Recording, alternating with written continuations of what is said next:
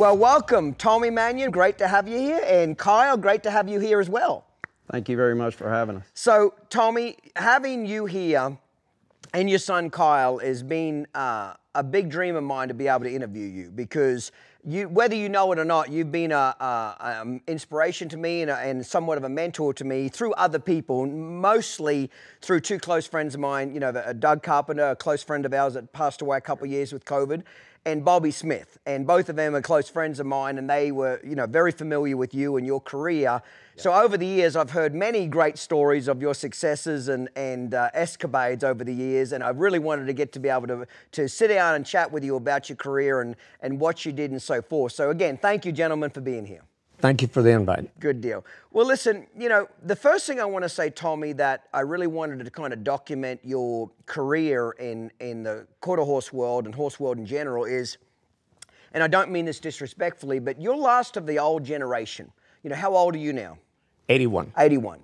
And I don't mean this disrespectfully, but people of people your age and older, a lot of the great ones, Buster Buster Welch, you know what I mean? Um, uh, Don Dodge, a lot of those guys of that era. You know, what was his name? Pat. We spoke about him last night. Pat um, Patterson. Pat, Pat Patterson. A lot of guys of that. T- Tony Amaral. A lot of those guys have passed on that grew up in your era. Correct? Yes. You know what I mean? And horse training was different back then okay? Uh, and we're losing, in my opinion, because everything has got so specialized in the horse worlds now, uh, you know, we're going to talk specifically the Western performance industry, you know, cutting, reining cow horses, okay? And, and so I'm not going to speak for the English industry or other or racing industries, but those three industries is, um, everything has got so specialized now, Tommy, you know, of only cutting horse trainers, only reining horse trainers, and only cow horse trainers, where when you were a young man getting into this business, you know, you had to do a little bit of everything to survive. You showed halter horses, you did pleasure mm-hmm. horses, you did reining, you did cutting, you know, you did a lot of different events because that's how you had to make a living because the industries weren't big enough to be able to make a, a living just off cutting or just off reining. So you were I had one a of, bad habit. I like to eat. You like to eat. Yeah, that's exactly right. So you had to do what you do. Just like when I got started, I started colts, I did problem horses, I did whatever the fuck I could get my hands on to eat. You got to survive. But with those old school trainers like yourself, and I mean that in a respectful way, there was a whole skill set of horsemanship that me personally think is getting lost now. Because we've got so specialized in each division, we're losing a lot of that all round great horsemanship from something as simple as getting a piece of shit horse tra- on a trailer. He don't want to get on a trailer. 10-year-old stud don't want to get on a trailer. I think a lot of trainers today that are so specialized without without a, drugs, they couldn't get the some bitch on there. Mm-hmm. You know, we've lost some just pure horsemanship skills of and back in your day the drugs weren't there. You had to get in their head. You had to work with them. You had to fix these situations where now we've got so much drugs, you can just dope one if it doesn't want to behave. It don't want to stand still, dope it. Don't want to stand still for farrier, dope it. Don't want to get on a trailer, dope it. Where in your era, that wasn't really an option. Okay, so I just think personally there's a lot of horsemanship skills that are getting lost, and with that, some stories and techniques and things. Do you agree with what I just said, or you say, Clinton, you're full of shit, I disagree? No, no, I, I totally agree. Um, and, and, you know, a lot of it gets back to something that you are were the greatest greatest at is keeping a horse in a receptive frame of mind. Mm-hmm. They've got to be in a receptive frame of mind if they're going to learn. Yes. You are the greatest at that. Well, thank you. Yes. I always say you want respect without fear. They got to respect you, but they can't sure. fear you. Sure. If they fear you, it ain't going to work either way. You, you, know what I mean? Sure. So, Tommy, let's back up a little bit here uh, to get back to kind of the beginning, okay? Because uh, I want to learn all about your career and, and, and more importantly, how you changed from industry to industry as far as, you know, being, an, from what I understand from through Doug and Bobby, you were, back in your era, you were the greatest at the all round stuff, the pleasure horses, the halter horses, all that stuff. And then eventually how you branched into the cutting horses, the breeding game, Smart Little Lena. You know, I, I always loved learning about how people jump from, not so much industries, I, I, suppose it's industries, but you know, from one one market to another market. What makes the jump? What makes you see something coming, etc. So, how about we just go back to the beginning, and let's talk about that. Where were you raised? What year were you born? I was born in 1942. Okay. Uh, Whereabouts? a little town called St. Clair, Missouri, which is right out of St. Louis. Okay. And um, I ran away from home when I was 15 Oh, truly. and uh, broke my mother's heart. She was a school teacher. And um, so um, I, uh, I never went to high school. I only have an eighth grade education. Yep. And I could never see why it was more important to me to be riding than be sitting in some classroom, which So you had a passion for horses from a little kid.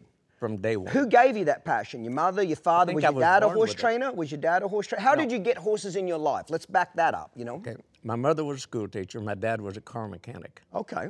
And uh, So where the hell do horses come into this mixture? Because it doesn't sound like a horse family, does I, it? I don't know. And you know, uh, my family came from meager Yes. means. Humble beginnings. Yes, and um, they my first horse. Uh, I don't know why that uh, how I got started with this horse deal, but they uh, provided my first horse cost sixty bucks, and the saddle cost 20 and. Um, that first horse was about 25 years old, and my, I remember my grandmother telling my mother, Dorothy, that horse is going to fall on that kid.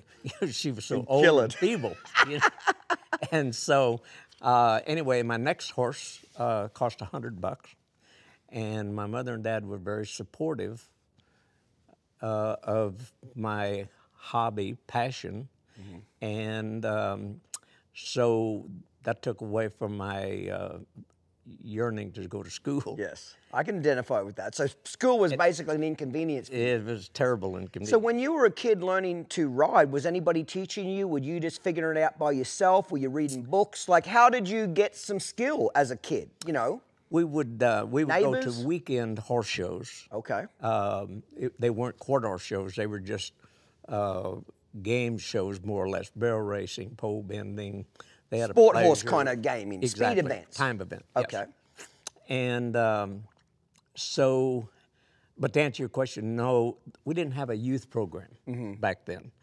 And so I would uh, watch who was being successful, and then I would go home and I'd try to emulate them. Some of it worked and some of it didn't. Mm-hmm. Back in those days, even as a kid, were people willing to share information, or was it kept kind of secret? Like they, everybody had their secret shit that everyone wouldn't have spread. Like you know, op, you know, today everything's out there. YouTube. There's so much training information for the world now, which I think is oh, positive. That that if you want to learn something, it's out there. You know what I mean? But in those days, was it freely exchanged between kids and trainers and things, or was kind of kept a little bit more secret? Like when you said you had to observe, if you asked questions, would people answer them? How was the culture back then?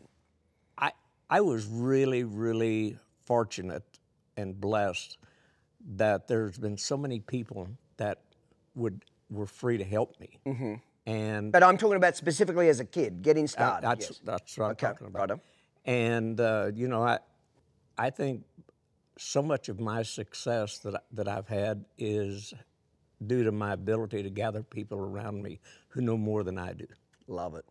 And I can look back, and we will today, about anything I wanted to learn, I would go ask, and, they, and everybody was helpful. That's what I want to get at. So they were. It was a helpful culture. Absolutely. Okay, good. Absolutely. And uh, so anyway, I uh, you want me to go on with Yeah? Light- yeah. ki- I, want to know from the start. So, you, so you, So- you hate school. Yeah. You want, you love horses. You want to ride horses. So basically, somewhere around 15 years old, you said, "Screw it. I want to what? Make a living from training horses. What happens?" There was never any doubt in my mind that I was going to have a future in, in the horse business. Okay. You know, so many times you talk to young kids, said, "Hey, what are you going to do when you grow up?" And most nine out of ten of them say, "I don't know yet. I, I don't. I haven't decided." Yeah. Well, I never did have to answer that question. I always knew. That's awesome. So And your parents were supportive of it, even though they didn't come from money. They were supportive to say encourage you. They weren't trying to say, "Hey, you know, uh, Tommy, don't be a horse trainer. Everybody's fucking broke that does that." Were, were they positive or not? You know what I'm saying? They were they were positive, but my mother always said, you know, that's that's good what you want to do, but you have to have a career. Mm-hmm. You have to decide what you're going to do. Well, that's what I'm going to do. Mm-hmm. Anyway, so um, I don't want to go to school, Mm-hmm. and um, my mother and dad took the approach that instead of forcing me or saying, "Hey, you're going to school." Uh, the sheriff of uh, our little community was a good friend of the family. So my mother, mainly my mother, uh, thought that it would have more meaning to have him come and tell me that you know there's a law you have to go to school till you're 16. Okay. So first day of high school, I didn't go. Um, that night, the sheriff comes to the house for dinner. Okay. And uh, I thought that was a little odd, but anyway, anyway, um, so he it, during the meal he says, Tommy he said, uh, your parents tell me that you don't want to go to school, and I said, no, I really don't. So he said, well, I, I tell you, he said there's a law that you have to go to school till you're 16, And you're 15. and I'm 15, and he said I'll be here in the morning and pick you up, and I'm gonna take you to school, and he did, And he said it pretty serious too. just like that. yeah, just serious. That's this is the law. I'm gonna come get you, yeah. and he did. Yeah. So then that night, I packed my clothes in a paper sack. Yeah. Next morning, I'd tell my mom and dad, goodbye, I'm going to school. I'll see you tonight. So I go to the bus station. And uh, Just in the local town somewhere. little town, 3,500 people. Everyone knew each other. Okay. So the lady at the bus station, she, uh, I I tell her where I want to go. And, um, where was that? well, it was Mexia, Texas. Okay. Fair enough. And uh, the way we got to Mexia, Texas was uh, back when I was 10, 11, 12 years old, we had a family friend that would go to Fort Worth every year to the stock show. And he would invite me and my dad to go. And so on one of those trips, in fact, it would have been the year that I was 15, um, we were setting up in the stands and met a man and his wife, and uh, they invited us out to the ranch at Mexia, Texas. And so we went just to visit, and his name was Mano Miles. Okay. And so he was, he was a roper Okay. along with a rancher. So I said, Well, I'd really like to learn to rope. And so, just out of the kindness of his heart, he said, Well, you know, after you get out of school, why don't you come down and, you know, I'll teach you? Well, great. I can use that. Yeah. So, anyway, uh, So that's how you got the bus ticket. that was in January, and then we go around. I go through my eighth grade. High school's going to start next September. I'm not going. Yeah. So I go to the bus depot and I buy a ticket. I try to buy a ticket. The lady goes in the back and calls my mother, and she Okay. said, So everybody's wise to each other. There are, see, that's the cool thing about back in those days. Everybody had each other's back. Everybody was watching each other's kids. Everybody was trying to raise kids as a group a little bit. Yes, that that's lost now, but yeah, it's cool. "So." So she lady- rats you out. The lady there, she said, uh, she calls my mother in the back, and she says, Dorothy, I think Tommy's down there, and I think he's running away from home. and so my mother said, Well, where's he trying to go? And so she told her, Mm. and she said, Okay, yeah, I know where he's going. Go ahead and sell him the ticket. Oh, truly. That's So I buy the ticket, ride the bus for two days, and um, I don't think the people knows that I'm coming, right? Well, my mother called ahead. oh, truly. She said Tommy's on his way down there and told told them the story, and they said that's fine. So anyway, I uh, they were great great family, and so after I was there about three weeks, well, I, I after about three days, I called my mother and dad, told them where I was. they already knew. So um, Were you expecting her to be mad, Tommy? You didn't know they were already in the in the know, but were you? I thought she'd you be mad be and scared. Yes. scared. Yes. Where are you? You disappeared, you know? So after I'm there a while, um, Did they did they welcome you when you got down Oh. there? Yeah. Good they, people. they acted surprised to see me. Yeah. Everybody's in on the joke except you. Yeah, glad you could come back. And so um, after I'm there a while, they see that I'm serious. Everybody thought I was going to get homesick Yes. and go home. That wasn't in the cards. So anyway, he tells me, he, Mr. Miles, this is with my mother's help. Look, you're not 16. You have to go to school till you're 16. You're welcome to stay, but you have to go to school here. Okay. So I thought, wow. So if I have to go to school, I might as well go back home.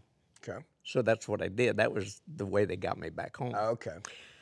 So I was real close on my birthday to being 16. Um, so I, we didn't have a big family fight. I said, look, guys, I just don't want to go. And I, I'm not saying they did the right thing as parents. Maybe that's not the way I would have handled it if he would have said that when he was 15. But anyway, so I, Tommy, I can relate to. I left high school at 15. My parents let me go. I, I don't have. I didn't graduate high school. Never went to college. Can barely spell my own fucking name.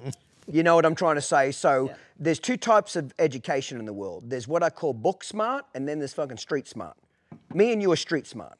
And if I had, and very few book smart people, universities, teachers, shit like that, you know, professors, they're book smart. Very few book smart people have street smarts. So if I had to pick between the two, I'll take street smarts. Doug Carpenter was street smart. yes, absolutely. Bo- Bobby Smith was street smart. Yep. You get there, there's a difference. Street smart people are hungry. They're cunning. They they're workaholics, etc. They find a way. Knows not a, knows no part of their vocabulary. You know what I mean? So you were going to find a way. So I can relate to this because my in fact my parents were the only out of all the people when I said I was going to leave high school at 15, guidance counselors, teachers, family members, the only people that actually supported me were my parents because they knew where I was going. I was going out in the middle of the outback to work with 65 year old men like a man, 14 hours a day, seven days a week. I, they knew I wasn't going to get in trouble. Yeah. They knew I was going to be mentored. They knew I was going to be kept safe. I, I wasn't going to get into party and I was too busy working. So I can relate to what you're exactly saying here. So, um, so I was I got to be 16, and I went to work in the shoe factory Okay. Up in Missouri. up in Missouri, and um, so I, I I'm I'm thinking ahead.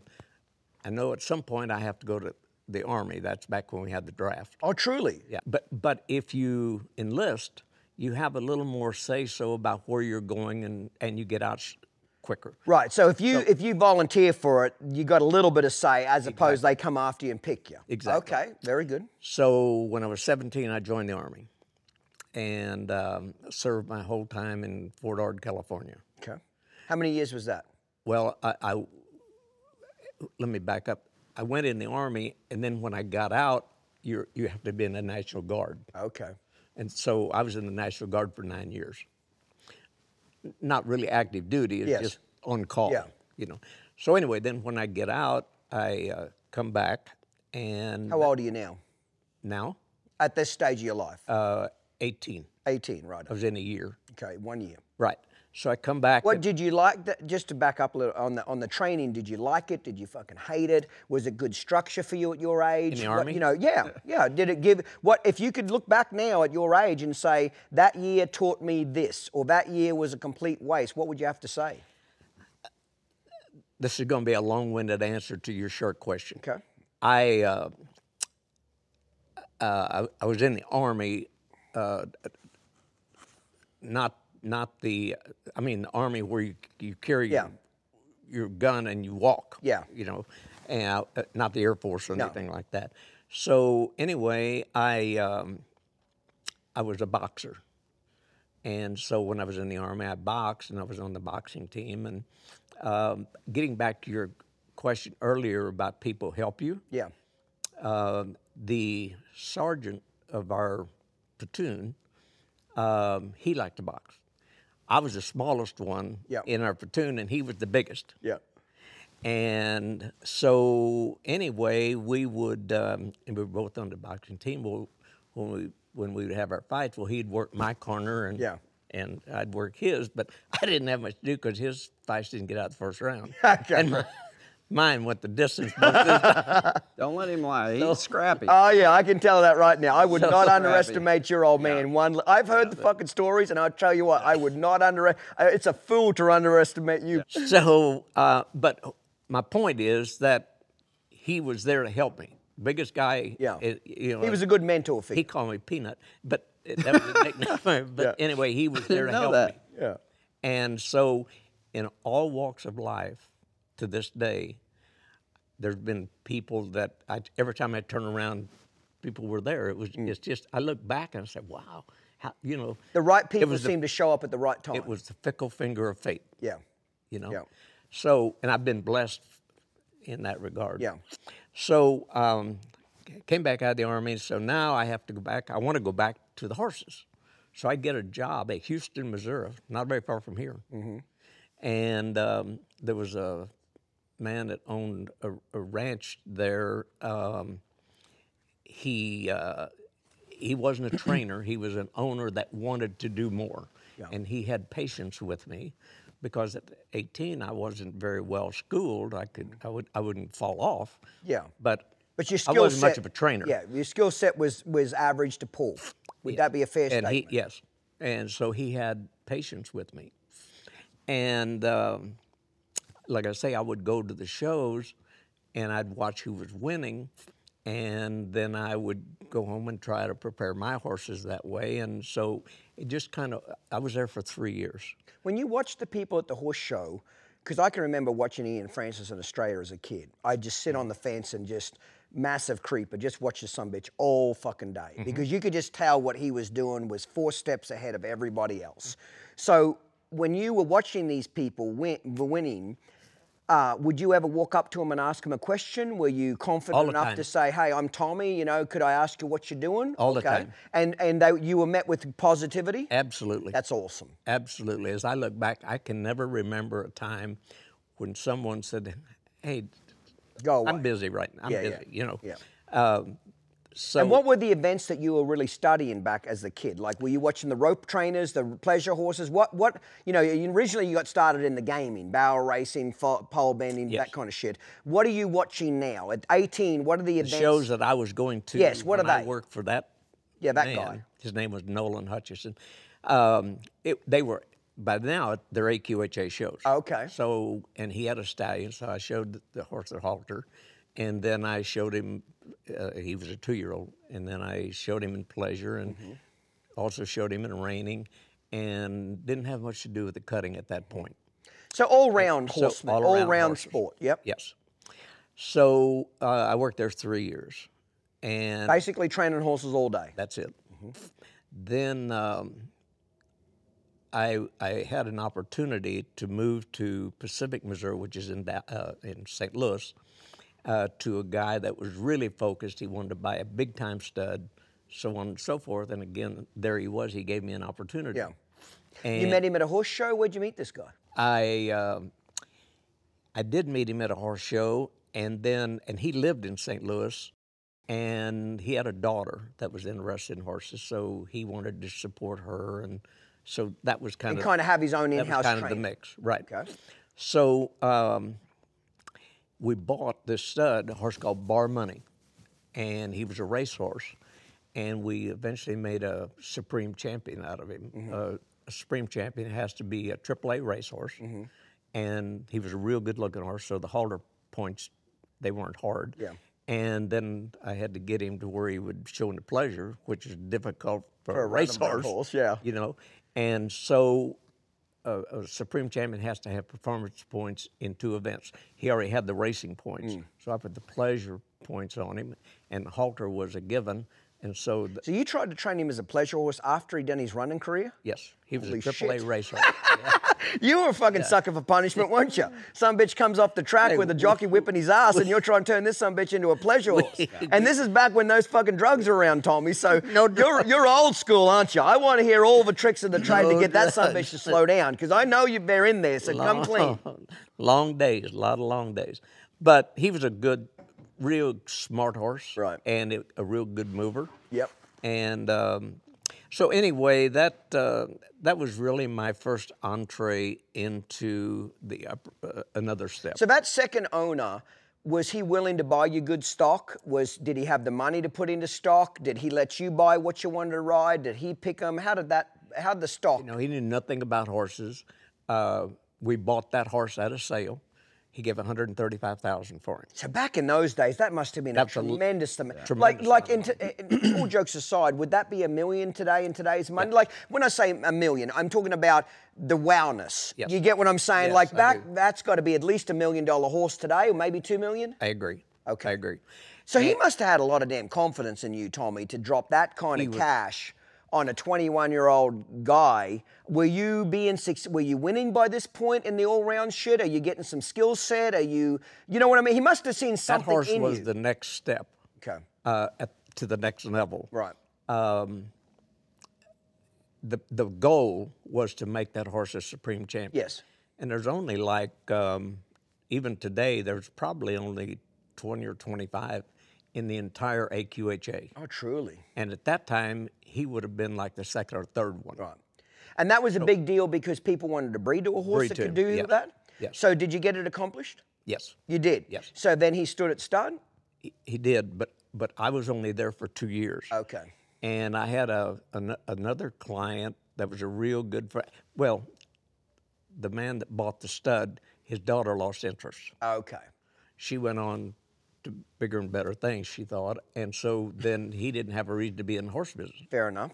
So um, I there again, I was so fortunate. I had a client from Springfield, Illinois, that had had horses with me, and he said, "Hey, why don't you come to Springfield, Illinois?" And he said, um, "We'll rent the Illinois State Fairgrounds, and you just train out of there." And it so it was a I wasn't working for him. I Yeah. was working for myself at that time, and but it was a wonderful opportunity. It was a, a wonderful place. In uh, Springfield. Springfield, Illinois. Okay. We rode in the Coliseum every day. They had a mile racetrack there. You needed to go lope a horse, or whatever. It was just So you had the facilities that could really do some stuff. absolutely. Now, back in those days, in the other two jobs, people don't have covered arenas in these days. You're all outside. Yeah, I'm asking. that- That's Yeah. a question. When I was at Pacific, Missouri, the guy with Mm. bar money, we didn't have it in the arena. A lot of times in the wintertime, I'd have to take the tractor and scoot snow off the arena before I could ride. Yeah, yeah. You know? And so, but that changed when we got to Springfield. It, was- it was a a wonderful arena. facility. Yeah. You know? And um, so that um, that was really second, third, and fourth step.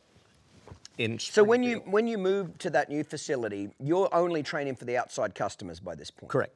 What is your skill set like? You're, tr- you're showing in halter horses, pleasure horses, horsemanship. What, what are the main events that you're training for? the, all the events that you just mentioned, plus, um, and keep in mind, the AQHA at that point did not did not have the youth activity program. Yeah, okay. Where you could start out. Yeah. Okay. So, and by then, I had met the most wonderful lady in my life Mm-hmm. that I've ever had or ever will have. His mother. Okay. And uh, she was uh, a rider. Okay. Was she one of your customers? She. You dirty son No, of a bitch. no, no, Was she no. one of your customers? No. Come on now, come fucking No, clean, it- Tommy. no, it's funnier than that. Okay, well let's get into it. I then. might need to. Yeah, Carl, go out the back and Yeah. close your ears, motherfucker. It's hang about to get real with Tommy and your mother. Come on, Tommy. Censor it a little. Tommy, you're going to be dead in the next five years, motherfucker. Come clean. Let's just say it. Again, it, it, the fickle finger of fate, right? Yep. So I, j- finger. I had judged a horse show in Beloit, Wisconsin. Right. And at the noon break, we'd had all the halter classes. At the noon break, I was over getting a hot dog, and this girl comes over, and uh, she was a little on the snooty side. Yeah. And she said, "I'd like to know what you didn't like about my mare." Uh huh. So you're judging. Just I judge yeah. yeah. Uh-huh. And so I said, well, uh, she was real straight in her pasterns, and I said, you know, I'm performance horse minded, and I don't like horse any any horse that's straight in the pasterns is going to be short strided. Mm-hmm. And so I, I just didn't like that about her. She just turns around and walks off. so a year later, I'm at the Chicago International showing, and uh, I showed a mare there. Um, got back to the stall, and this lady, the girl, was there with two of her friends, and she said, she didn't say hi, how are you? She said, I'd like to know if you like the front legs on that mare you just showed. And I said, no, I really don't. Uh, it- my mare was, it was, I, I hadn't bought her. She, Yeah. You're just showing her for I was fun. just showing her, you Yeah. And I said, no, I really don't. I said, I remember you. Yeah, yeah. a year ago. Yeah. And so, anyway, she just turns around and walks off. Okay. And so, another year goes by, and a mutual friend of ours introduces us. She doesn't know about our past. That Yeah. when I say our past, Yeah. I mean she hates your inter- guts. two- yeah, two the, pa- inter- the past that you're a jackass and she hates you. That past? Yeah, let's keep yeah. moving. So anyway, um, so she introduces us, and we we talk, and uh, I needed an employee, and she needed a job. In fact, she was on her way to a job. Um, Howard Pitzer. Did you ever know Howard Pitzer? I've heard of his name, yes. I don't know him yet, but I heard of his name. She was on her way to go to work for him. yes. And so, and we were at the show, and so I, we just kept talking, and sh- she said, you know, I'm going, I'm taking a new job, and I said, that's too bad. I need an employee, and so she didn't go. She does How old are you at this point? at that time. 24, Yes, 24, somewhere around there. Yep. Okay. So she stays on working for you. Yes, she works uh, now. She was more. I mean, she worked for me five years, mm-hmm. and but she was a wonderful horse person, mm-hmm. a wonderful person, and we decided that we would start a youth school. Okay. AQHA didn't have any youth activity programs, and so every year we would have two schools at the fairgrounds. It was a wonderful place. The kids would eat, sleep, and ride right there. They once they got in. And this is over the summer? in the summer. How long would they stay? A week, two week. week, just a Week. week. Yeah. Okay. So it was basically kind of like a week horsemanship clinic for kids. They brought their own horse. And and so let me back up a little bit there. Did you just see a need for it, Tommy? Was anybody else doing it? Where'd you get the idea from? Did you realize there was money in kids? Like like like what what made you say, okay, you know, it wasn't being done. So what made you say this is a potential new customer base? I want to know the business side of why you make the decisions you make. I thought it was a way to cultivate new clients. Yes? And like I say, kids didn't have an opportunity to learn. Yes. Because there wasn't a program for Yes. them. And so. So it did two things. It mentored them fit. and it gave you a potential chance to have uh, customers in the barn. Absolutely. Nothing wrong with that. And so um, we, uh, she and I, her name is Chris. Yes. And um, so once the kids got there, they never, they ate, slept, and rode there on the fairgrounds, never left. And, because, and we had dormitories Mm-hmm. there. And so uh, we would, Chris and I would personally, along with our other helpers, stay at night. That we had a lot of responsibility. Yes, with all these kids. And so we stayed right with them. Yeah. And uh, so they would, we took 50 at a time. And then we would do it again. We d- did two of those.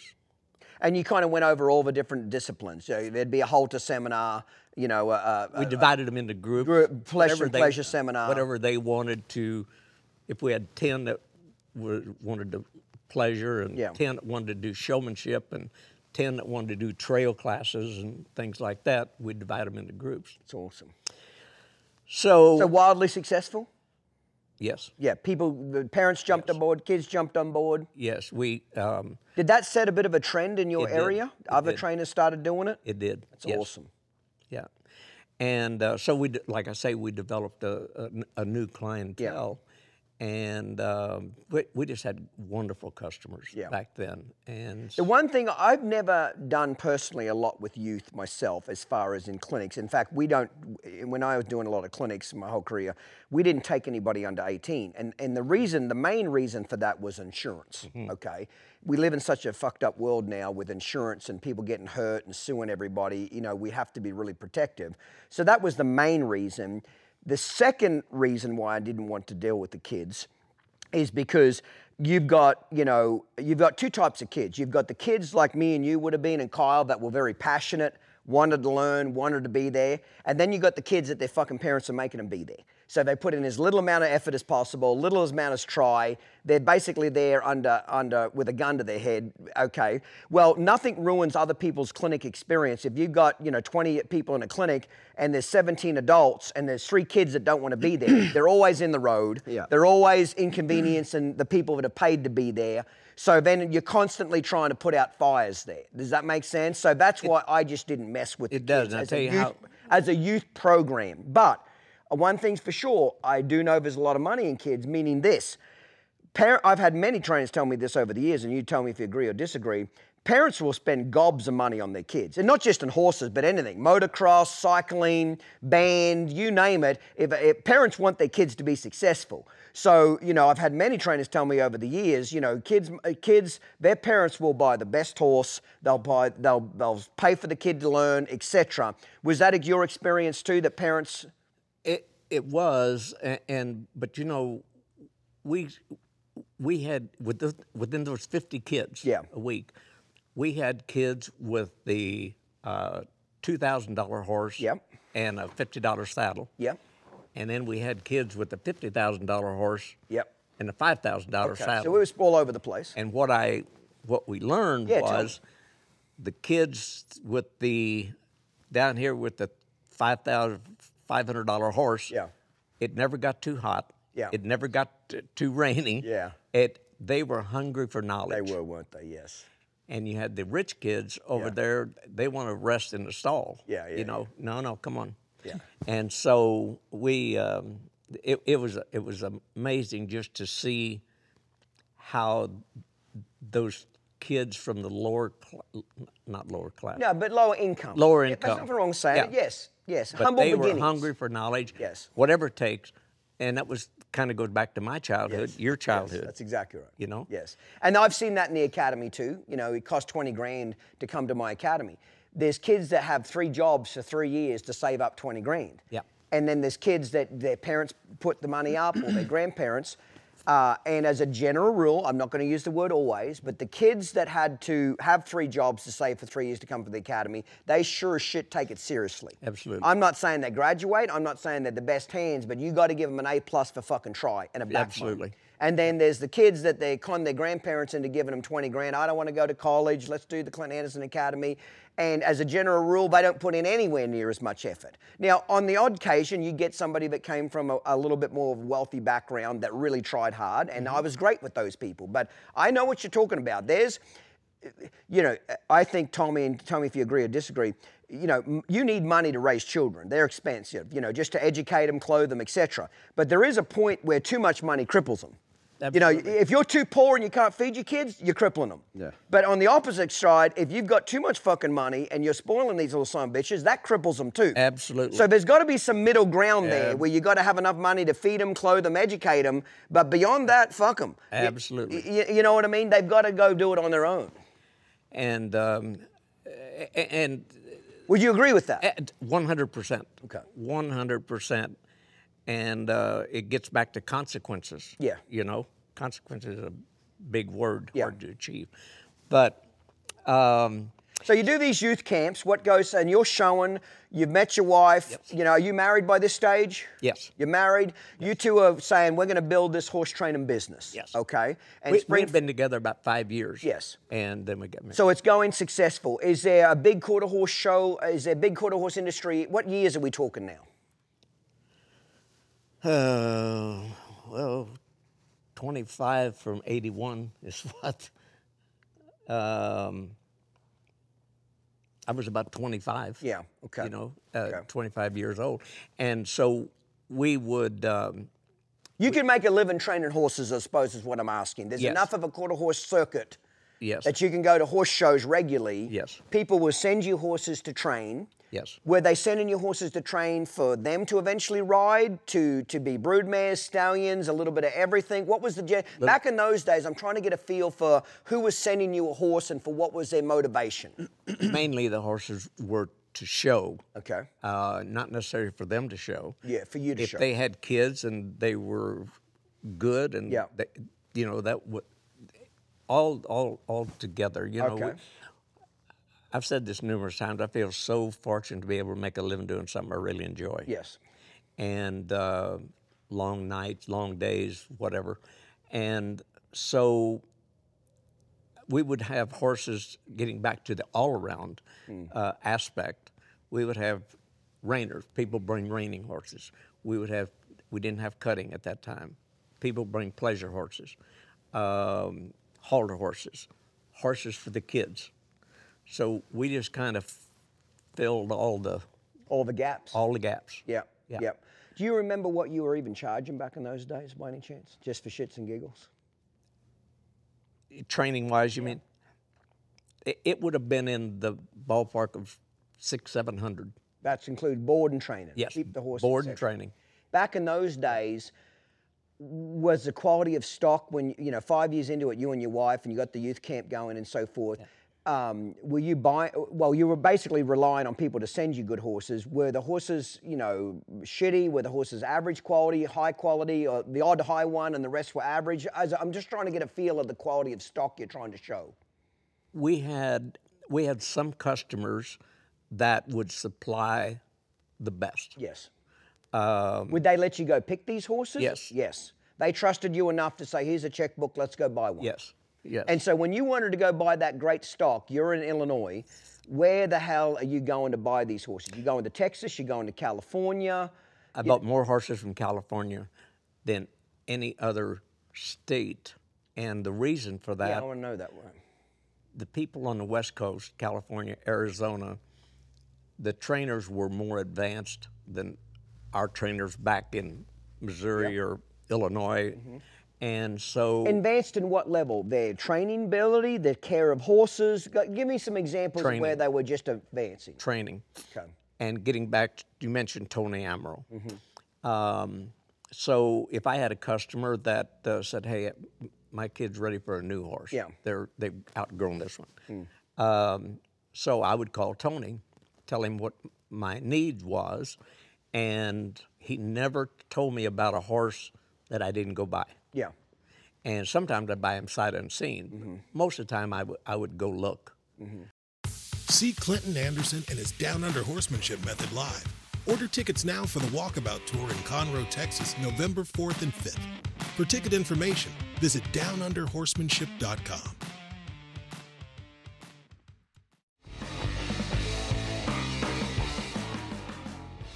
So before the break, Tommy, we were talking about Tony Amaral, where you met him, and, and the whole theme of it was you said you went back to California to buy a lot of your horses because the stock was better and they were more advanced. And I want to dig into that a little bit of, of well, first of all, do you remember where you met Tommy? You mu- uh, uh, not Tony, not Tommy, Tony. You must have met him at a horse show, I'm gathering. I did, and uh, a friend of ours, uh, I know you know him, Jack Brainard. yes, yes. Jack introduced me to him. I don't remember just where we were, but that was our initial meeting. Okay. And Jack would have been training horses the same time you would have been, correct? Yeah. And he was in Texas training? no, not yet. He uh, lived in Minnesota. That's that right. time. Okay, I Then he forgot moved about to Texas. That's right. So you're going. So if you could name what was better about the horses in California, we're going to get into the training, but the actual horses back in these days. So we're probably talking what early '70s now, Yes. probably early '70s. Yes. What was better about the horses in California? They were advanced to our trainer back here, trainers, um, the concept, they, they got their horses a lot lighter in the bridle. Okay. um, that was absolute paramount.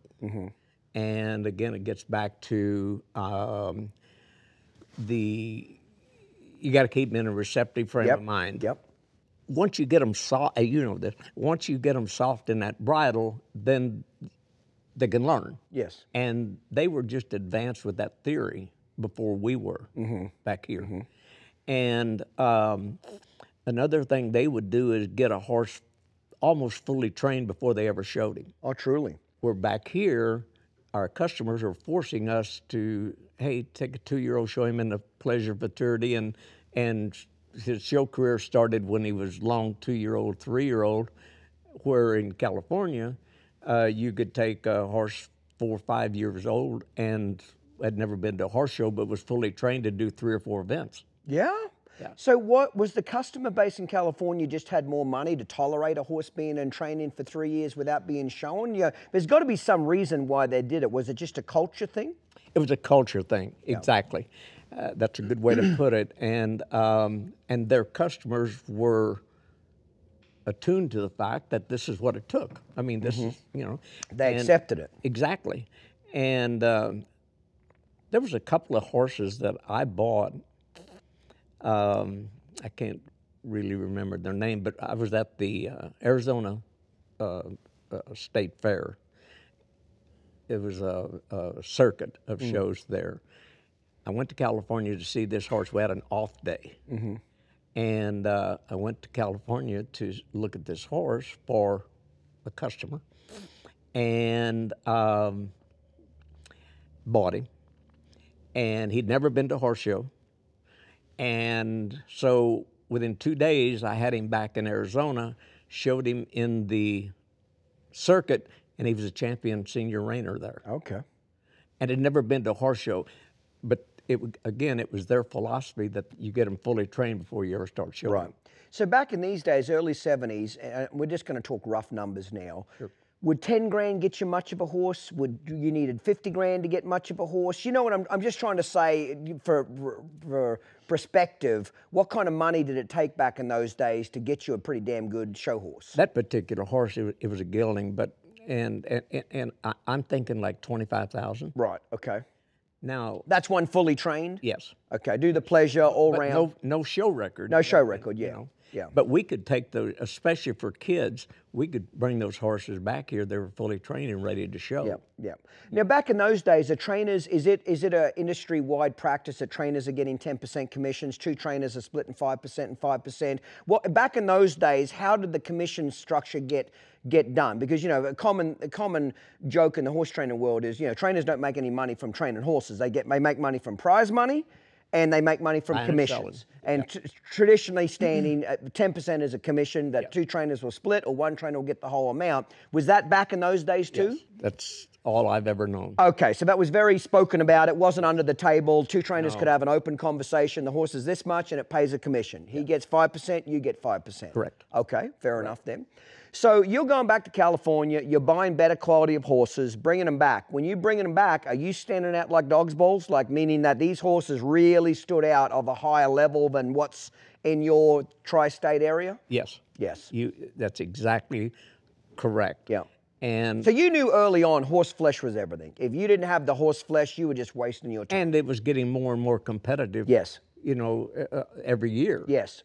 And um, so, but um, I just had a good rapport with Tony, Yes. and um, he never led me astray. Yep. And um, So he'd call you up, say, "Hey, I got a horse you need to buy," and you'd pretty much buy it.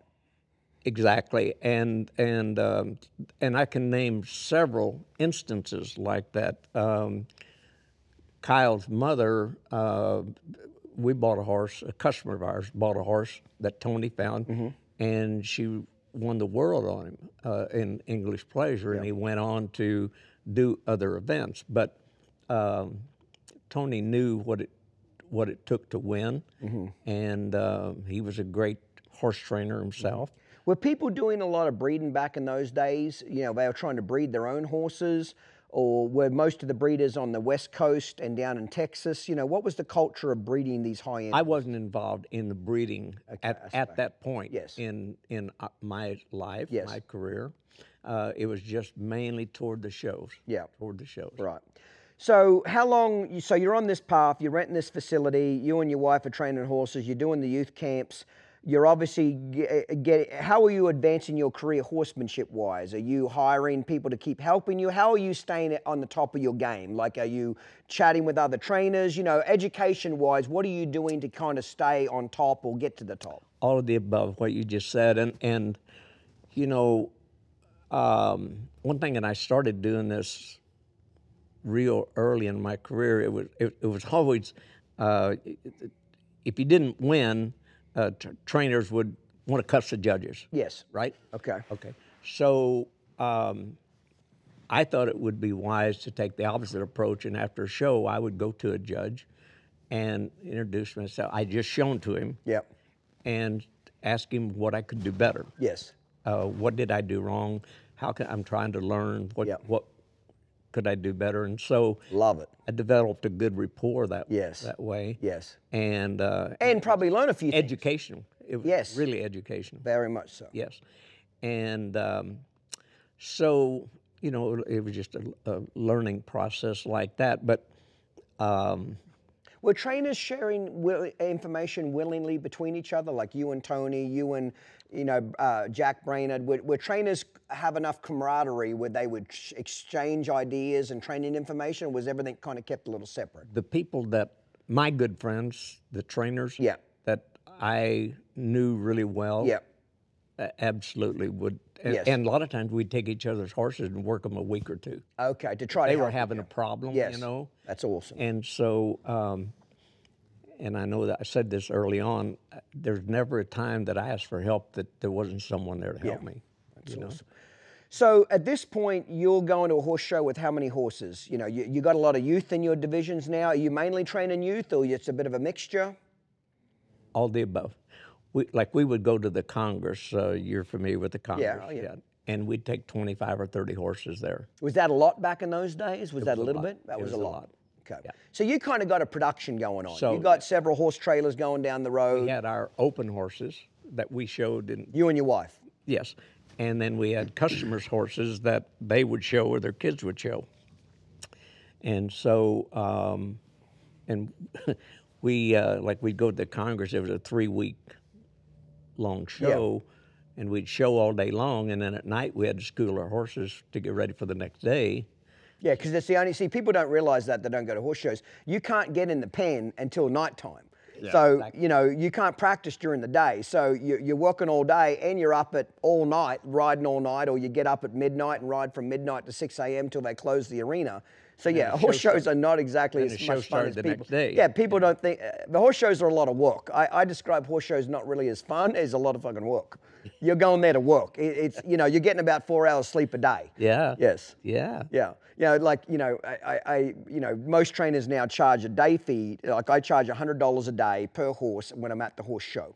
And people ask what that fee is. I said, that's for me to get up at two o'clock in the fucking morning. you know what I mean? That's for me to get up and ride all fucking night where you're in the hotel and you just get to show up at 10 a.m. and watch And your breakfast. horse show. Yeah. You know what I mean? Every horse pays hundred dollars that's there every day for that type of shit. You know, it's still not much, but you get what I'm saying. And most trainers have a show fee, and I don't blame them because they are working. You know, the owners don't see the hours that are going into the Well, and horses. you've got the help that you've got to You've got to you've got to how you've got to house the help. You've got to feed the help. You've got to transport everybody. So there's no money in it. You're just basically trying to recoup your, you know, it costs me five hundred dollars a day to be at a horse show. Between me and my helper and wages and renting the RVs and renting what we what we have, it costs me five hundred dollars a day, just pure cost to be at the horse show. That's got nothing to do with the uh, uh, the horses shavings, feed, none of that. That's just help. so so hidden if I take six horses and I charge hundred dollars a day, I made hundred dollars profit, which is fuck all. But you know what I'm saying. So it cost me. People ask how much does it cost to go to horse. It's about five hundred a day. That's outside of entry fees, mileage, all that stuff. Yes. hidden costs. Yeah. So back in those days, how was the billing set up? Were, were people being professional about how they build? You build for mileage, you build for show fees. Like, how did some of that work back in those days? I don't remember just how much, but that we would charge. But uh, yes, we would charge mileage. Yep. And then, Mileage to take a horse to a horse right show. when we Yep. first started out, we would just keep track of all of our expenses, then divide the expenses up. Yes. Instead of having a set fee. Yes. And then eventually that changed. Yes. And uh, but we uh, we would go with uh, to the big shows. We'd go with 25 or 30 horses. Yeah. And You got to have a lot of staff. absolutely. Yeah. And so where's everybody staying? Hotels, campers back in those We days? had a we had a motor home, and that's where uh, my wife and I stayed, and then but the help would stay in hotels. yeah, and just drive back and forth. Yes. Okay. So business is good. It's doing well. Um, you know, it, you know. Tell me how you're doing here. You, you traveling all over the country, or you're staying in your little area? You going to the Cong? Are you you going to the AQHA World Show by this point? But this time, uh, we would. Uh, it was so cold in Illinois. Yeah. Uh, we would go to Florida um, right before Thanksgiving, Mm-hmm.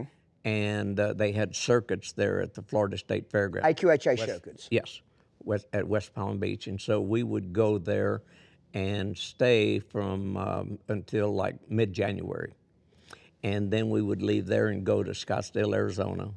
Then we'd go to Las Vegas, and uh, So did you have to just take your entire training barn with you? well, at this time we had we consolidated our, our horses that we're going to take on this trip and send the rest of them home.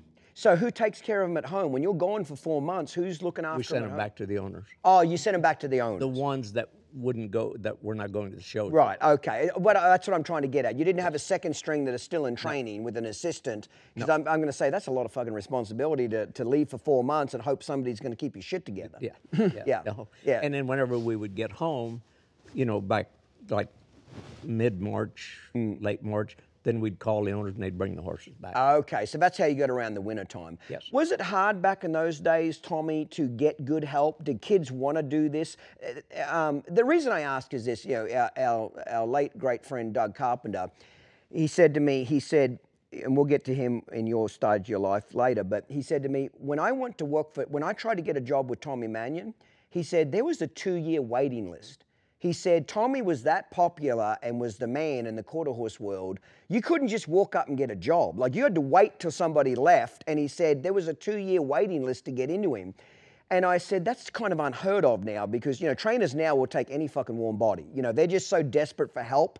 And, and most kids have not wanted to do it. And, and Doug looked at me and he said, you got to remember, Clinton, back in those days, when you were a kid, being a horse trainer was cool. It was cool to be a horse trainer. It was something that kids looked up to. So he said, yeah, there was a lot of kids that wanted to be horse trainers.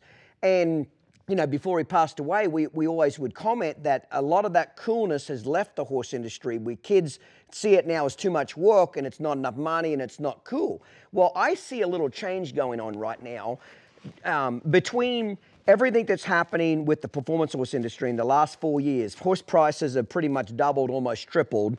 You've got Taylor Sheridan with Yellowstone, Run for a Million, The American, Teton Ranch, etc. There's a lot of publicized stuff.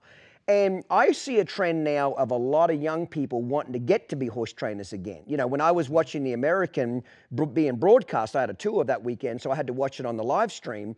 I, I got a little sad and I thought to myself, man, it would be, if Doug was here today, he would say, how cool is this? Mm-hmm. Horse trainers are cool again.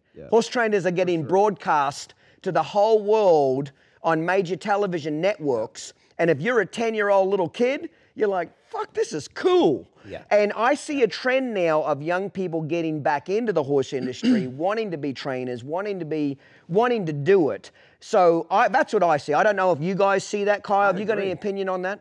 I, I agree. I, I think the whole Western way of life is becoming cool again. to Very much so. Yellowstone's doing that, believe it or not. It Yellowstone, is. I think was the starting point. Yes. Yeah. Four years ago, Yellowstone's changing that. People want to be a cowboy. People want to have a mini ranch. You know, Yep. you can make fun of it if you want, but it's bringing people here, which is spending a shit ton of money. But getting back to the que- original question, was it hard for you to find help? When you're going on the road with 25, 30 horses, you got to have a small army to take care of these horses. Back in those days, was there plenty of kids like you were a kid wanting to learn? there were a lot of people wanting to learn, um, but the caliber uh, of a employee that was hard to find. Okay. So still, even back in those days, it was hard to get kids to give a shit. Yes. Okay. yes.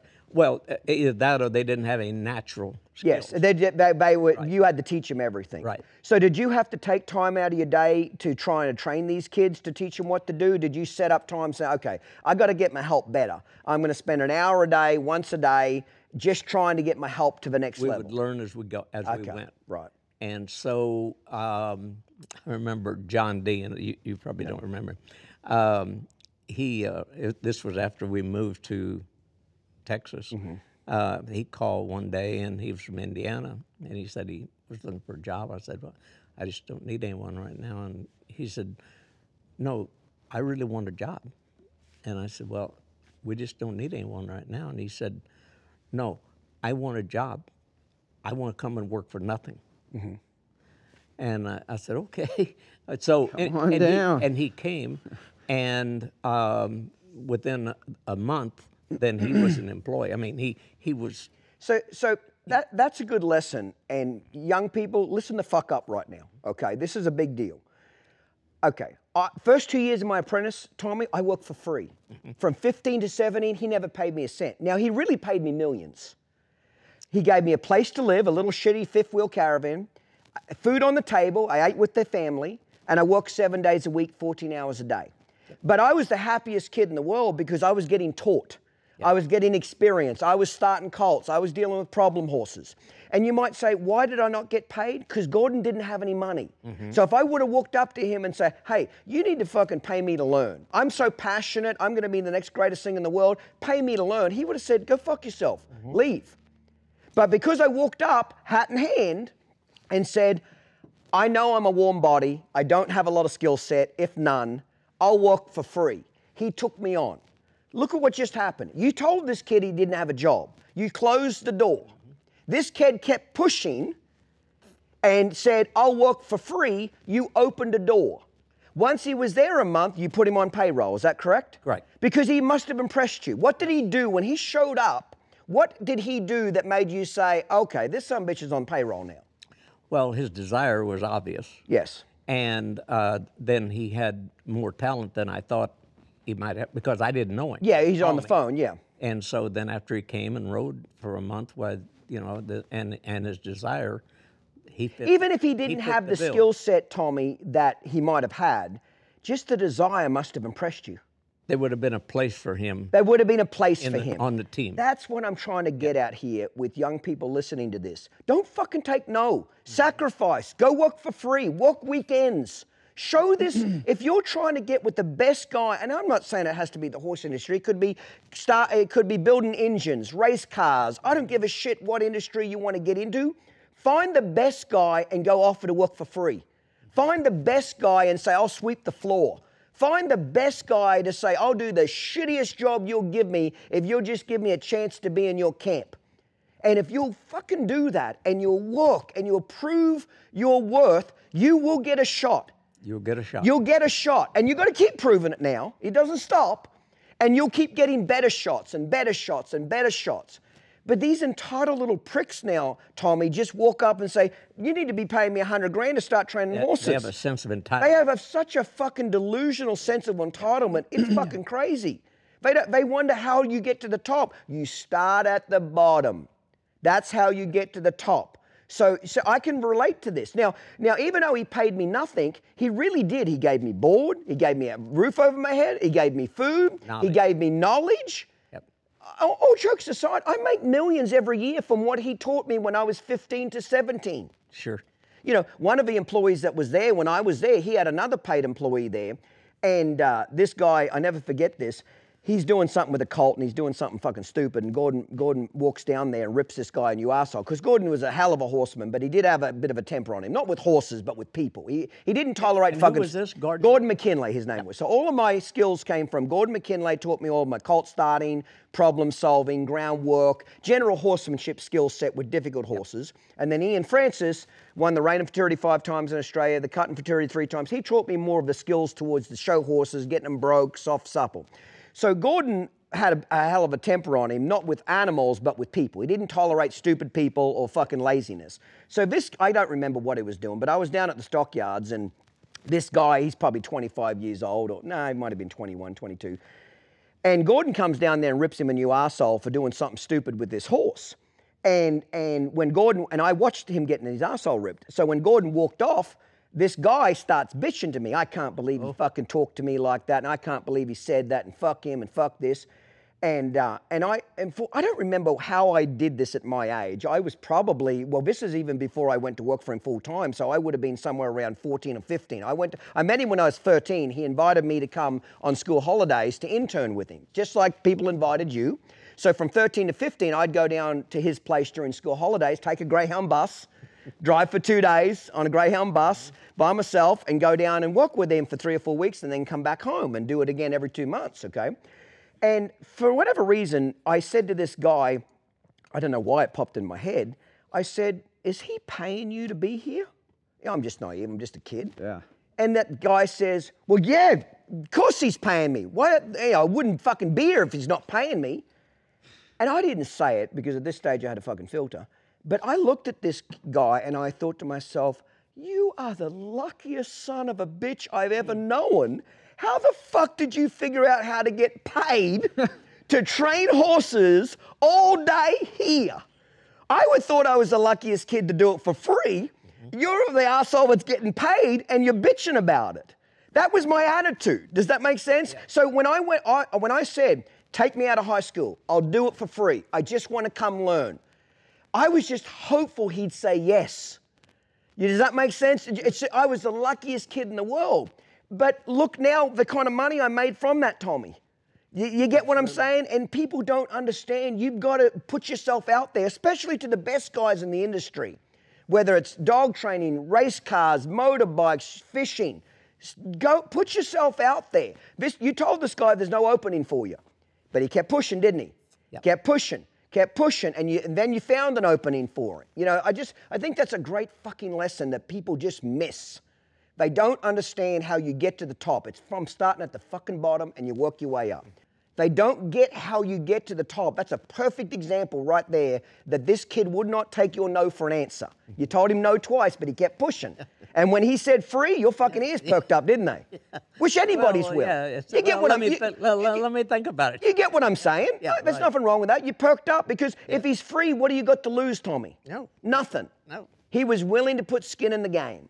So, so I don't know how we got on this, Kyle. We fucking got confused now. Fuck it.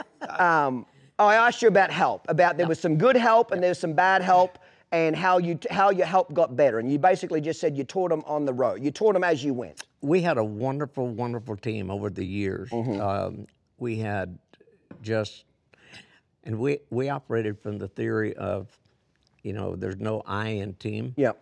And um, so when I succeeded, we all succeeded, you know, Mm-hmm. and uh, we were just really blessed. Mm-hmm. And uh, Were you pretty good about cutting cancer out? Like if you got a turd in the punch bowl, you got a kid or somebody that wasn't a good fit or didn't have the team mentality, were you pretty quick to cut them out, or you tried to tra- you had- tried to um, he had- convert them? He had to leave. Had to leave. yeah. Uh, it, and it just depended on what the issue was. Well, I, I get what you're saying, but I'm saying is you didn't have a lot of. I'm asking, did you have a lot of tolerance to try to fix people, or I'm going to give you a perfect example. Um, about, we had a man that cleaned stalls, and um, I found out that he was selling feed out the back door. yeah, Other than that, he was a great employee.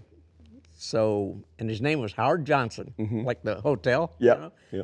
So I, I told him that I knew what he was doing, and um, I'd give him another chance. I don't don't ever do that again. And he never did, and he was just the greatest employee. yeah, But depends on Yeah. what you're working with. Yeah, that's you right. know. Yeah. And so, um, but if someone just didn't uh, internally didn't have it, they they had What were some of your big no-nos as far as you know things that drove you nuts with young kids wanting to learn? You know, was Laziness. laziness. That was one of your big pet peeves. Yeah. What were some of your biggest pet peeves that you just couldn't fucking you know, stand? we had uh, we had a policy. Uh, we worked. Uh, we only worked a half a day uh, at the barn. Yeah. From eight in the morning till eight at night. I love know? it. Yeah. And so, um, if they didn't have that enthusiasm and desire, then that was the first thing that would cut them out. Work ethic. Yeah. Yeah. They'd kind, would most of them quit? The pea-hearted ones, you didn't have to fire them. Most of them just quit. That's right. Yeah. Yep. Yeah. Yeah. So you had to have a bit of a revolving door mentality to Yeah, keep, but but we really kept the enthusiasm up. This was a team yeah. endeavor here, and when one did well, we all did well. Give me some examples how you all did well. What would you do for them to make the team feel welcome? Or if, if you won, you said everybody won, what would you do? Can you give any examples on that? The most clear example is I had a there was a boy that uh, an African American boy that worked for us in Springfield. He'd never been out of town. Yep. Uh, he was like 18, 19 years old. And um, so, as I stated earlier, we went to Florida Yeah. in the winter. So uh, I took him. Yeah. And uh, his job was clean stalls and feed and clean tack and blah, blah, blah.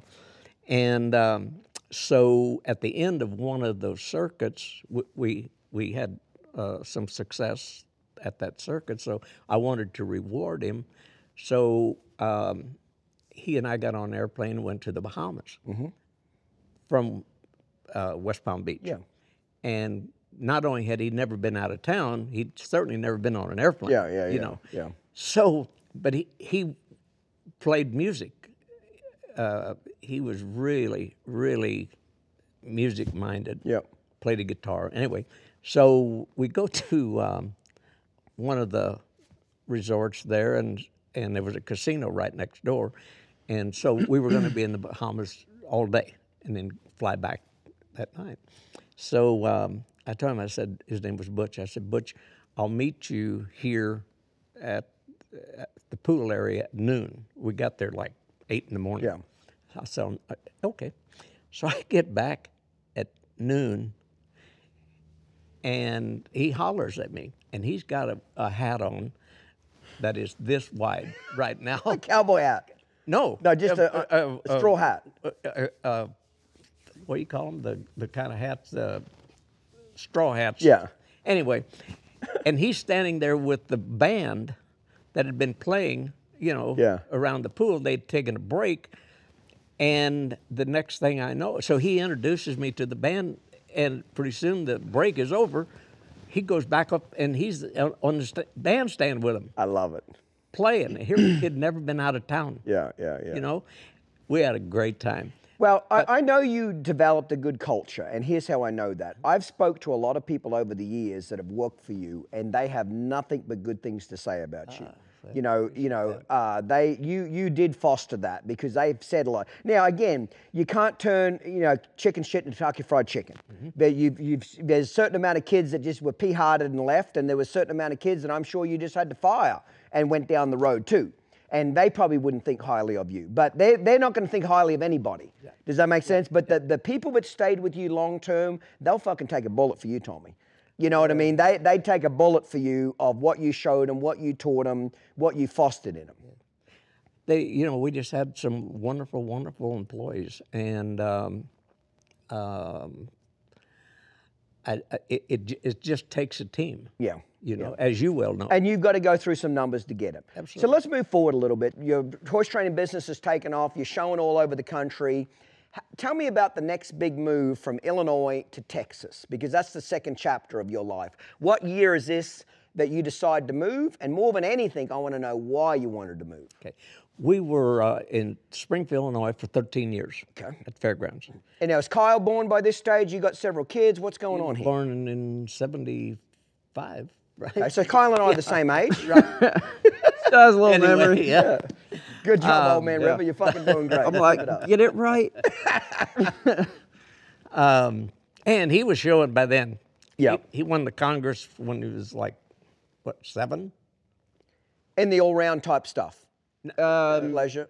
so yeah, uh, in the in the walk trot, um, I was uh, eight, and then I think maybe nine. He won it two years in a row, and then, then they passed a rule that if you once you won it, you can't compete again. Uh, okay. Only two times, and I, I retired a champion.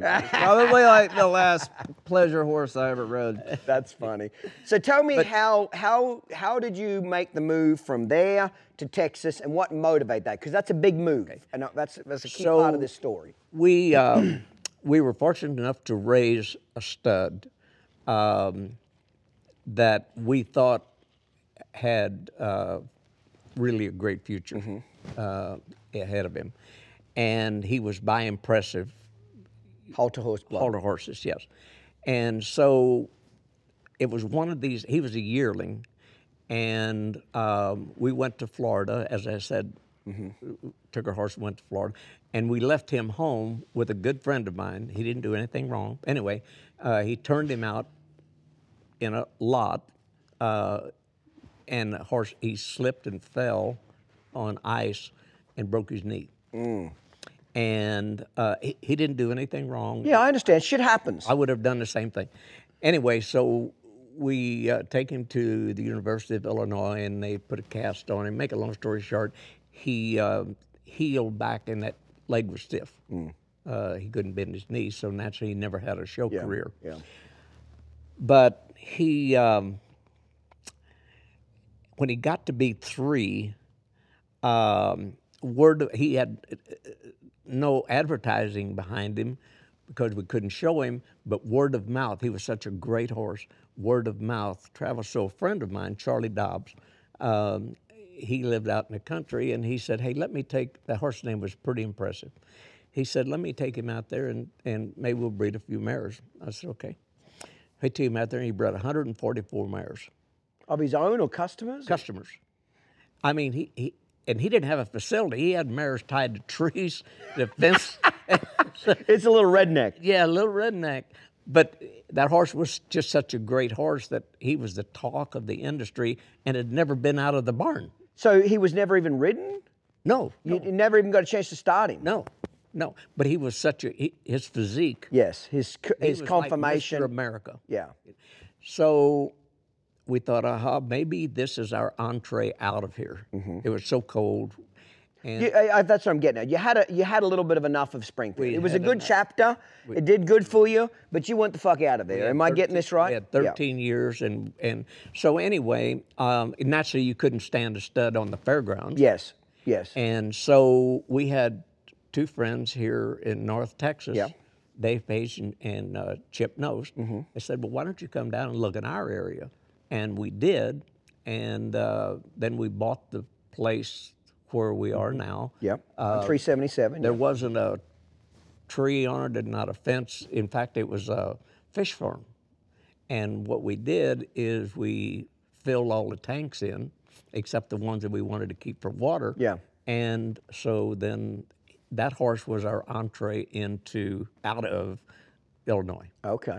So you were wanting to get out of Illinois because of the weather.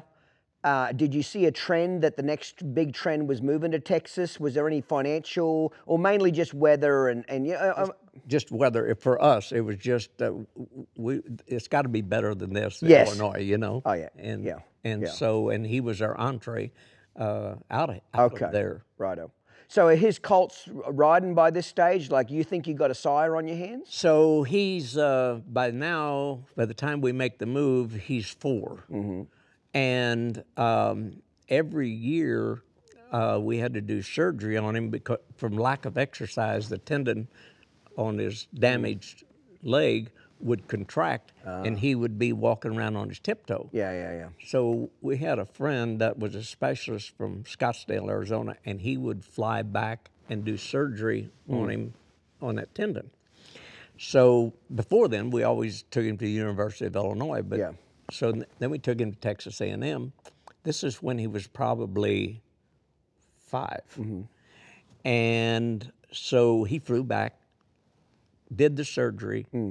We were there, um, and um, the he wanted to put a cat a, a, brace Yeah. on on his leg, and the head vet down there, I can't even tell you who his name was, uh, said I never put a, a brace on a horse. He said I do a lot of these surgeries. I, I never put a brace on him. well, when he got up from the surgery, instead of him being up on his tiptoe, He's the other way. it was the opposite, and that front foot just flew up because he didn't have any support here. Hmm. Now they laid him back down, put a brace on him, and what we didn't know is, and actually we left him there. What we didn't know is that he had pulled a blood vessel in two, and within about two weeks, all the skin came off of his Hmm. front leg. Make a long story short, we uh, we had him insured, and we had to put him down. Okay. And now what we have is we're faced with, we were building our facility. So it's taking some money. We're building a facility, and the horse that we Banking brought us there, that was going to pay for this, we, we no longer have him. Okay. So, So back right at this stage, are you still tr- doing the AQHA showing? Are you still showing, or you're just trying to be a to, breeder a, at this? to a small degree, So you left a lot of your customers back in Illinois. some came with us, but but I'm just trying to get that. I'm trying to figure out how you're eating. we were transitioning in, into uh, breeding, and as opposed to the training. the training. And is that because you just were smart enough to realize there was more money in the breeding? You just, you just, you. I, I suspect. I don't want to put words in your mouth, but you figured out that your income doing the horse training deal was capped. You could only train so many horses, only go to so many horse shows, and you could only so much make so much money. Is that right or wrong? And there was that's right, and there was more emphasis on on the breeding aspect by now. right. Okay. So and and for the big name studs. Yes. So Now the horse that's going to pay for all of this land and all this building we're doing is gone. Hmm. The fickle finger of fate, right? Mm-hmm. Along comes Smart Yeah. Now, the man that owned Smart Little Lena, Hanes Chatham, I don't know if you ever knew him. No, I know his name, but I don't know. Back in Illinois, he called, and at that time, he when he called, he was like 19 or 20 years old, and he was looking for a reining horse. And I told him I had a nice mare. They flew back there. His parents flew him back there. Uh, Hanes Underwear. That's, Oh, he's a descendant of that's that. Hanes okay. Chatham. Yeah. Okay. So they buy the horse, buy the mare. He shows it that year, and he's the world champion on that. I never see or talk to him again mm-hmm. after that because he lived in North Carolina Okay. all of a sudden I'm sitting there in the office one day and I'm reading the paper, our little three page paper, and it says local man does well at the cutting horse futurity, smart little Lena, Hanes Chatham. I said, that's got to be the same guy. Yeah. So I sent him a plant, a congratulatory Yeah. plant. The next day he shows up. And so we hash over old times. And he said, uh, and that, now that was in 1982. So Smart Little Lena showed at the futurity, He had just won the futurity, and that was 1982. and Bill Freeman showed him. Bill Freeman showed him. Okay. So, So were you following the cutting circles back in this day? no, You were he- still all round pleasure horse Yes. Smart mindset. Lena was our entree into the cutting. Right. So okay, but that's what I'm trying to get at. You weren't following it. You weren't trying to branch into cutting horses. You had to you had to have a plan B after that horse died, etc. So so Out of necessity. now how did this guy get Smart Lena? Lena? Dumb luck. He planned it. It was it was raised him. He raised him. he bought a mare and and bred her. And so anyway, he had just won the futurity in December of 1982. Now we're talking in January next month, and he said, "You know, would you be interested in standing him?" Yeah. yeah. And so he said, and he and Bill Freeman were partners. Mm-hmm. He said, let me have Bill come over. He called. Bill came over the next day. We had a 30-minute meeting. You didn't know Bill either by this time. I, ne- I never, Never met, met him. him. Right. And so we had a 30 minute meeting, and um, they showed Little Lena like two or three more times and retired him. And He was only shown a, he was only shown a total of eight times in his life. Yeah. And so, uh, but but we started breeding him in February, Yep. and then after they retired him, of course, he never left our place, and he we had to put him down when he was 32. Yeah. But uh, so he was our entree into the cutting. And um, then during this process, um, I uh, told my wife, I said, you know, I think maybe we'll like to buy a cutter. Maybe we, I Yeah. think I'd like to start showing. And so we bought a horse, gelding, and once I experienced the riding of a cutting horse, everything else was boring. Yes. And so I said, and uh, I don't mean this like if this is not going to come out right, but it's a different kind of people. Yes. The audience was a different yes. kind of audience. Yes. And so, you know, you go to horse shows, you don't lock your tack room. Yeah. You know, well, that wasn't the way it Yeah, was back- cowboys, yeah. And so, um, I spent a lot of time with Bill Freeman, and he was the best. Yep. And there again, um, fickle finger of fate. I, every time I turned around, there was something there, someone there to help me. Yeah. And uh, you know, we just went from losing the horse that's going to pay for our place into standing the best horse that Yeah. cutting horse ever known. Yeah. the industry Was the hype around Smart Little Lena after he won the futurity pretty intense? very intense. Yes. They they syndicated him. Uh, when did that happen? Were you part of that? no, I was not. They syndicated him uh, At the futurity or after? at the it? futurity. At the futurity. and uh, uh, 80 shares, Mm-hmm. and um, the price of the shares was 7,500. Okay. And so, and they had trouble selling. Oh, truly. Yeah, they um, they released I think 20 shares during the futurity. Yeah. And then, when he won the Super Stakes, they released 20 more. Yeah. And then after he won the Derby, he was the first horse to ever win the Triple Crown. Uh, yes, that's right. After he won the Triple Crown, they sold the rest of the shares, and by then they were 75,000. He went from 7,500 to 75,000 in about four months. So, did you get to buy any of those shares? Because you would have met the horse Yes. and Bill between the Futurity and the Derby, Yes. Super Stakes. It's- it's da- uh, okay. Yes. So, did you get it? Was there any still available for you to buy, or did Yes, you buy what, into it? What, what was happening is some of the people that had bought in at 7,500, Yeah. well, they had a chance to double their money and they would sell out. Ah, So we bought some of those, a couple of those shares. yes. Okay. And so um, that uh, that was really our entree into the cutting, horse wise and people wise. Yeah. Bill Freeman was the best, mm-hmm. and the horse was the best. best. You know. Yep. So you did you quickly then transition out of the pleasure horses all round world? That that whole customer base from Illinois pretty much ended quickly at this point. Yes. Clinton's grabbing a cocktail and we'll be right back. Get yourself one and enjoy this short clip. Nothing would please them more than to see this old piece of shit in a drive a steel knife down stupid fucking throat, and they talk about it quite often.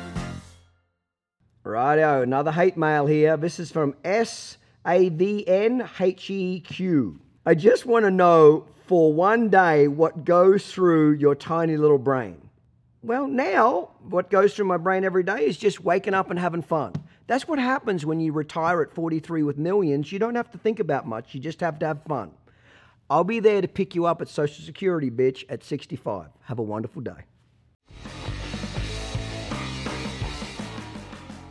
So, Tommy, we're back after the break. So, basically, you know, define fate. You and Smart Little Lena get together.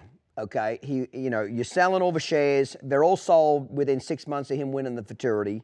You start breeding a bunch of mares from January or February through June. You're in the breeding business, correct? Yeah. Well, according to the rules of the syndicate, he, he could only breed 80 mares Oh, truly? plus 10 for expenses. Yes. So uh, uh, the opposite of what it is now. Now you want to breed as many mares Yeah. as you can. Back then, they, they just syndicated him for 80 shares plus 10 for expen- expenses. And um, so So was your facility already built by this point? Was it half built? Like, is it a shit show? You've got mares tied up the trees? You know, back in these days, you know what I'm trying to say? Where are you at this? You know?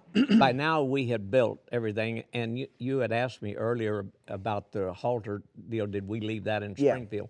Yeah. By then, we had three of us had bought Impressive, Oh, okay. I did not know you owned that horse. so we brought him with us. Mm-hmm. So we're- we're still in the halter horse business, Business. there, uh, and then along comes little Lena. So then, well, we say, well, our facility was built. We got 138 stalls, stud uh, breeding barn, stud barn, et cetera, et cetera. So we want to get a few more studs. So um, we bought uh, Highbrow Hickory, who is the sire of uh, Highbrow Cat. Highbrow Cat. Yep. And so, and then we had Highbrow Cat there. So at that point, by now, we had we were fully into the breeding business and Got out of the training business. got out of the training business, and um, the only horses that we had in training were the, our own personal horses. By now, we're cutting, Okay. and um, we've got like five studs. And uh, there again, Are you and your wife pretty hands-on at this stage of the business? You guys are doing a lot of the breeding. You know, you're doing a lot of the management. You're pretty hands-on. Total, Yes. totally. We had 14 employees, and uh, naturally, they had the vet. Yeah. And um, uh, so my wife, of course, ran the office. And um, then and we got this guy, he's Yep. coming along by that time. Mm-hmm. And uh, he's, um, he and I are showing Yep. Cutters. cutters. So when you're trying to learn a whole new sport, were you buying horses initially that were trained to trying to teach you what to do? Were you trying to train your own cutting horses? How did how would how did you do it? And then tell me the best advice for somebody wanting to get into cutting to learn it. So how'd you do it? What we did is we, we bought a fully trained horse. That Yep. was our first horse. Um, a fully trained horse, and I think our first three or four were fully trained when we bought them, and then we by then we had a few brood mares of our own. Yep. And then we started raising them, and um, so um, Was it a big change for you to go from the pleasure world, horsemanship world, reining world to now put your fucking hand down and, and you know let them work a cow? Was that a big change for you? Did you struggle with it? I wouldn't say struggled. It, it was um, I was just inspired Yeah. by it. It was a, a new uh, mountain to climb. Yep. New challenge. And yeah, and we surrounded ourselves with good people. Yep. Bill Freeman, and Yep. then all the other people that were our friends Yep. offered help, and so um, that's, and then by then Kyle was showing, and so we really, really, really had uh, a, a great time. Yeah. And um, Going down the road as a family without having customers. So you're going down the road showing cutters as a family. You're not trying to go down the road with cutters as a customers. right, Right. and our fam, my family was with me at the office. Yeah. the office every day. Yeah. You know, how many people can say that? Yeah. That they could take their kids to the office every day. Yeah. Yeah. you Yeah. know? Yeah. And so uh, he, um, I really, really enjoyed it. Um, and Were you on the road quite a bit showing cutters? yeah, I would say so. Yeah. Took a motor home. How'd you get the horses around? What'd you Had have? a motorhome, and a bumper pull trailer behind it, or you tried a separate truck and trailer to talk the horses? four What? horse trailer, four horse trailer. In a bumper pull behind the motorhome. Yes. Yep. Yes. And um, but uh, Kyle really, really came into his own. I'm not saying this because he's Yeah. just sitting there, Yeah. but he was uh, uh, tremendously talented, Mm-hmm. and um, he. Uh, So he's showing in the youth more- divisions. Is he showing in the youth divisions? So like I, I had, you know, showed pleasure horses just for a little while Yeah. and showed at the Congress and a few other little places, but it just it didn't hold me. Yeah, it didn't keep you busy. Not at all. And you you can remember riding your first cutter, absolutely. and uh, how'd that do? So you know, I, I always loved the horses. Mm. Um, loved being around them. I enjoyed riding, but I I didn't want to ride pleasure. Yeah. Like I mean, if I got Yeah. on one and rode out in the pasture Yeah. and ran through the pond, I mean, like that was awesome. Yeah, yeah, yeah.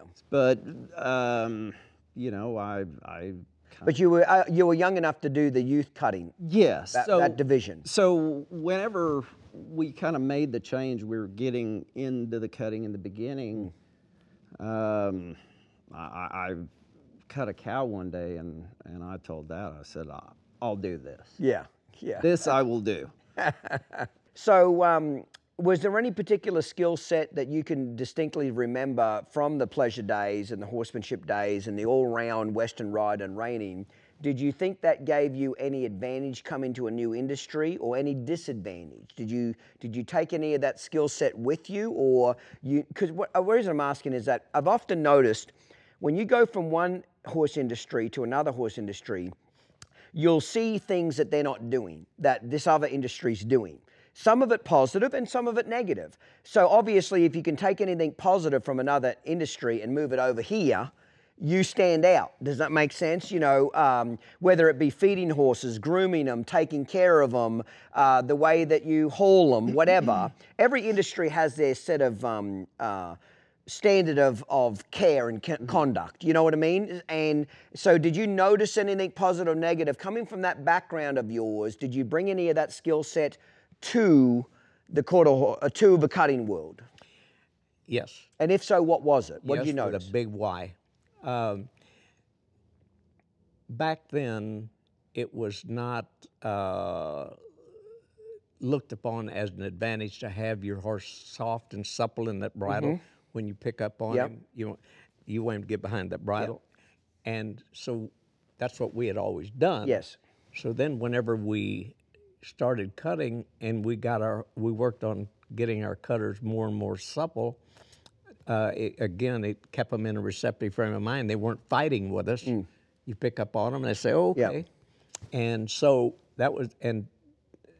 And I'm not. I'm not saying that we started that trend, No. but I'm saying that the cutting, the, the trend Started to take off. To People to take- get broker. the softer they are, the better. Okay, That's right. So yeah, because historically, uh, uh, cutting horses have been pretty heavy, he- heavy in the face, stiff, etc. Uh, did you see any negative to getting them broke in the face and broke through the body? Did it did it hinder the cutting at all that you know of? Not. th- There's never a time that being better broke isn't an advantage. Okay. And so we we brought that mindset Yep. ourselves with us, and and so uh, it, it just um, So even just warming, just even asset. just warming those cutters up, bending them, softening them, Absolutely. suppling them, moving their body parts around, etc. what do you think, Kyle? I, I totally agree. Because before that, was everybody just trotting a big fucking circle? You know what I mean? What was going Yeah. on? And they pick up on their horses, horses turn their head upside down. Yeah. you know, and Yeah. I even think that more so now, whenever you've got the the cow horse industry and the cutting industry kind of crossing paths, you've seen a lot of our guys. Oh, yeah. You know, start you know showing in the cow horse events, and it's kind of funny because I've heard them say, like, we always thought our horses were broke. Yeah. They're like, oh, so and so's horses are broke. My horses are broke. You know, we get ours broke, and then they started doing that. And they're like, our horses really aren't that broke. Yeah. I always So- I always laugh, you know, people don't like, you know, I get criticized a lot for how broke my horses are. Soft, supple, and I come from a reining background. Okay. So I get beat up a lot. And and I've had to really work on this and and, and a lot of it is uh, at least 50% of it is is fair criticism that my horses look too reinerish on a cow. You know, their heads are down too much, they're not eye appeal, they're not cowy enough, etc. And that's all very fair criticism, and I've been working on that to try to not make my cow horses look like reiners. You know, they got to look bright-eyed, up, working a cow, etc. So I've really had to try to find some middle ground there. You know, my horses, and as a general rule, are way too broken, don't pay attention to the cow. Other people's horses are real cowy as fuck, but they're not broke. When you pull on the sun bitches, they root their nose out. You know, I always joke, you know, the, the cutters might say the horse doesn't need to be real broke. You wait till you have to go change leads on one. You wait till you have to go run, stop, change leads on one, speed control, and we'll see how long you get, how well you get along when they run through the bridle. When they're not honoring your hands and legs, and you have to go do a, a, a lead change, like the lead changes now got to be like Western riding. It's not like the old days where you just threw them over left and threw them over right. yeah. Yeah. You know, you can't do that shit anymore. They're, they're changing like Western riders. And and so so you're you are right. Everybody's learning from each other, which I think is cool as shit. I, I do too. Yes. I, I I do too. You know, there were times where we were kind of trying to say, guys, you know, it would, like I, this horse is feeling a little heavy to Yeah. me, you know, and and granted, in the in the cutting, we're non-pros and sometimes non-pros. Need them to be a little heavier so that you don't overkill them. Yes. yeah, or, or, or our non-pro opinion maybe isn't Valid. as valid. Yeah. Yeah. So um, seeing how the two industries have crossed paths. Yes. And and like our guys saying, hey, we thought our horses were broke till we tried doing this. Yeah. And or we worked around these other guys. Yes. And we saw what they do and. Mm-hmm. And I, I think both of those fields are, uh, they've changed so much within the past few years. It's unbelievable. Yeah, yeah. Let's talk about that a little bit. It- so, you know, the, the you know, to wrap up Smart Little Lena, it it pretty much just went on as history. You know, he was the greatest sire for probably 10 or 15 years. Wouldn't you say Smart Little Lena, like, I remember, um, you know, when I, uh, when I was in that area, when I first got over in 1997, um, you know, he was the man. That horse was the man. He was probably stayed the main horse until Highbrow Cat kind of took over, correct? Wouldn't he have been the main horse until Highbrow Cat? I remember breeding to Highbrow Cat, and maybe he was at your place. I don't know when he had a four thousand dollar stud fee. So I don't know what year that would have been. I was one of the first reiners to ever breed to Highbrow Cat, and he had a four thousand dollar stud fee. Then it went to seventy five hundred. Then it went to fifteen thousand. Then it went to twenty two five. You know. Yeah, I, we had him for six years. Yeah. And um, and I think that the changes in stud fees is right along the time that we had him. Yep. Um, when Jack first brought him to us, he'd only bred 12 mares the year before. Mm-hmm. And um, Did anybody really know? Like, let's let's talk truths here. From what I remember about that horse, he'd never won a hell of a lot as a cutting horse himself. Correct? Th- correct. Okay. So, did anybody really know what that fucking thing was going to do as a sire? Did it catch everybody by surprise? Like, obviously, Smart Little Lena won the Futurity. You know, you could see what this son of a bitch was going to do. He set the world on fire. Highbrow Cat, from what I'm gathering from his show career, didn't set the world on fire as, as a career and money won. Is that a right or wrong statement? What he brought to the table originally, he was out, he was out of a smart little Lena mare. Okay. Smart Little Lena was a, a great horse himself. He revolutionized the cutting Yes, he did. Um, but his daughters really, really took off Yep. as brood mares. And that was the greatest thing early on until High, Highbrow Cat come along with his own merits uh, that he was out of a smart little Lena. But really, where that horse set the world on fire was in his ability to produce, correct? Correct. Yes, but what I'm getting at is back when he, when you're first standing him, and like you said, he only bred 12 mares. Nobody thinks they got a gold mine here, correct? Nobody's. I- I'm not saying we're talking bad about the horse. I'm just saying we've got a horse that's going to stand. He's unproven. We have. We hope all the best, but nobody's got a magic wand to know what the fucking thing this is going to do, correct? Yep. Okay. At what point did everybody figure out, or did you figure out, holy shit, we might have a real producer here. We might have a sire here. You're talking about Little Lena? yeah. No, no. Uh, highbrow cat. Highbrow Cat. I think um, maybe after his second crop, Yeah, he had some uh, early on. Like he had a few good individuals out of a smaller Yep. group of mares, and they made you notice them. Yeah. and it was like, wow, you know, he's an okay show Yep. horse, and and um, but man, look at these. Yeah. uh, you know, few really outstanding ones. He was of out. He was out siring himself. He was. no question. yes. No Yeah, and I don't mean that in a disrespectful way. You know, Hey, that's no- what no- a sire's yeah. supposed to do, Yeah, he was out siring himself. So it took after the second foal crop, you guys said, okay, we might have a big time winner here. Yes. And Smart Little Lena's still on top of his game at this point too, correct? So you got you got an up and coming sire that's catching quickly. Yes. And you got the main man there that was there. Okay.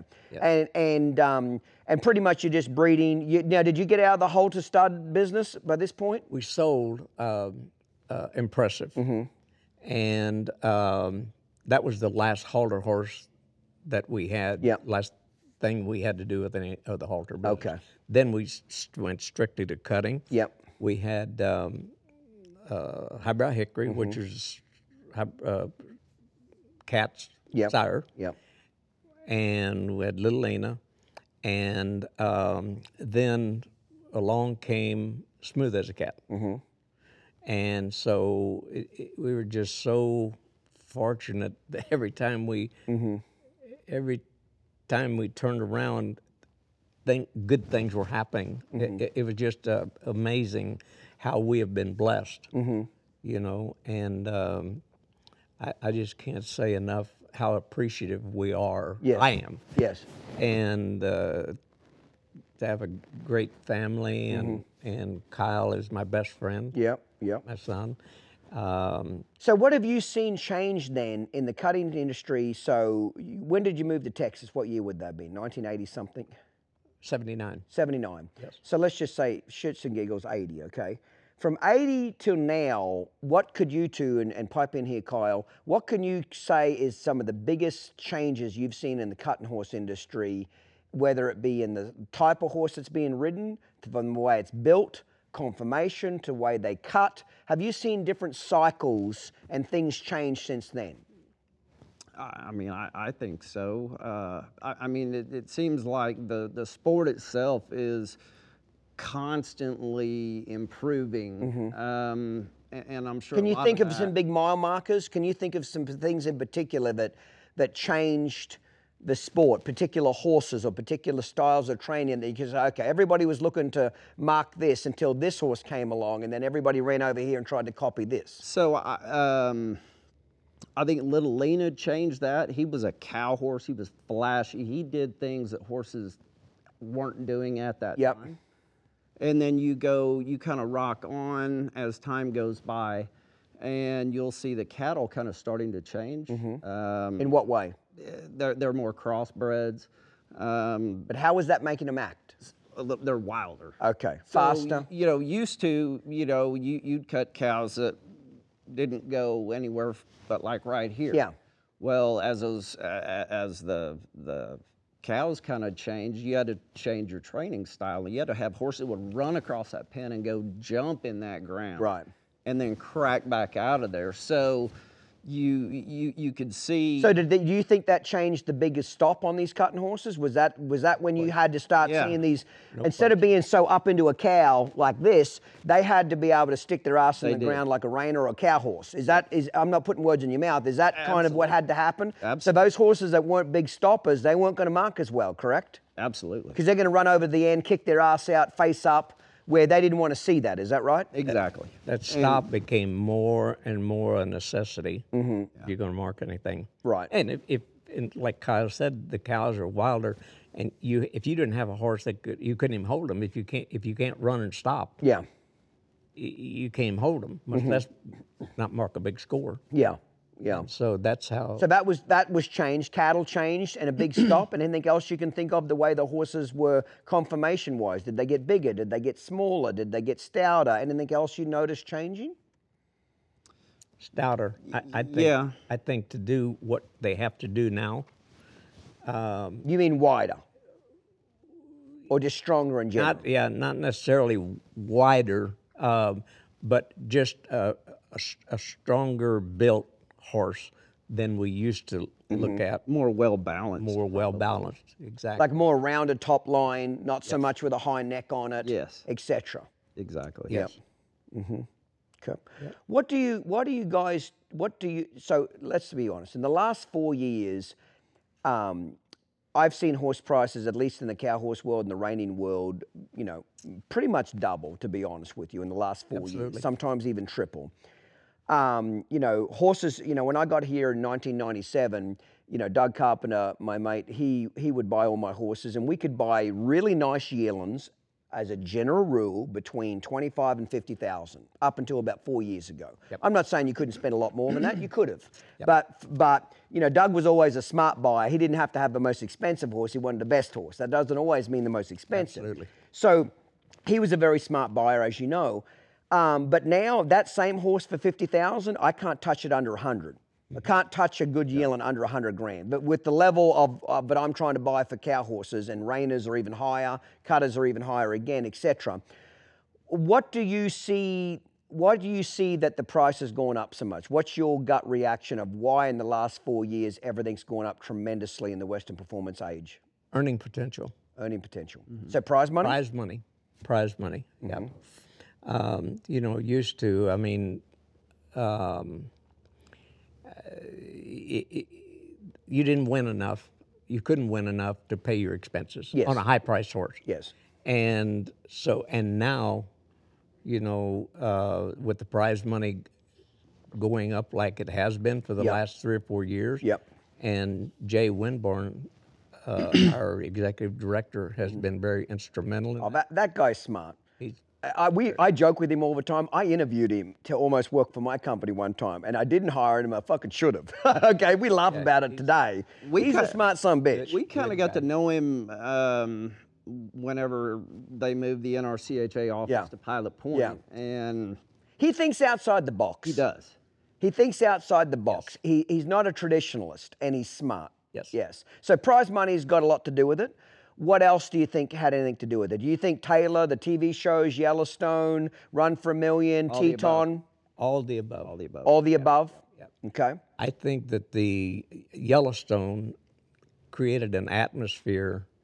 uh, Let's let's face it, but most everybody likes a horse. I Yes. mean, I don't care if you're a New Yorker. Yeah. You say, uh, "Ooh." Yeah, there's you a horse. And so, and I think that Yellowstone really magnified Yeah. that.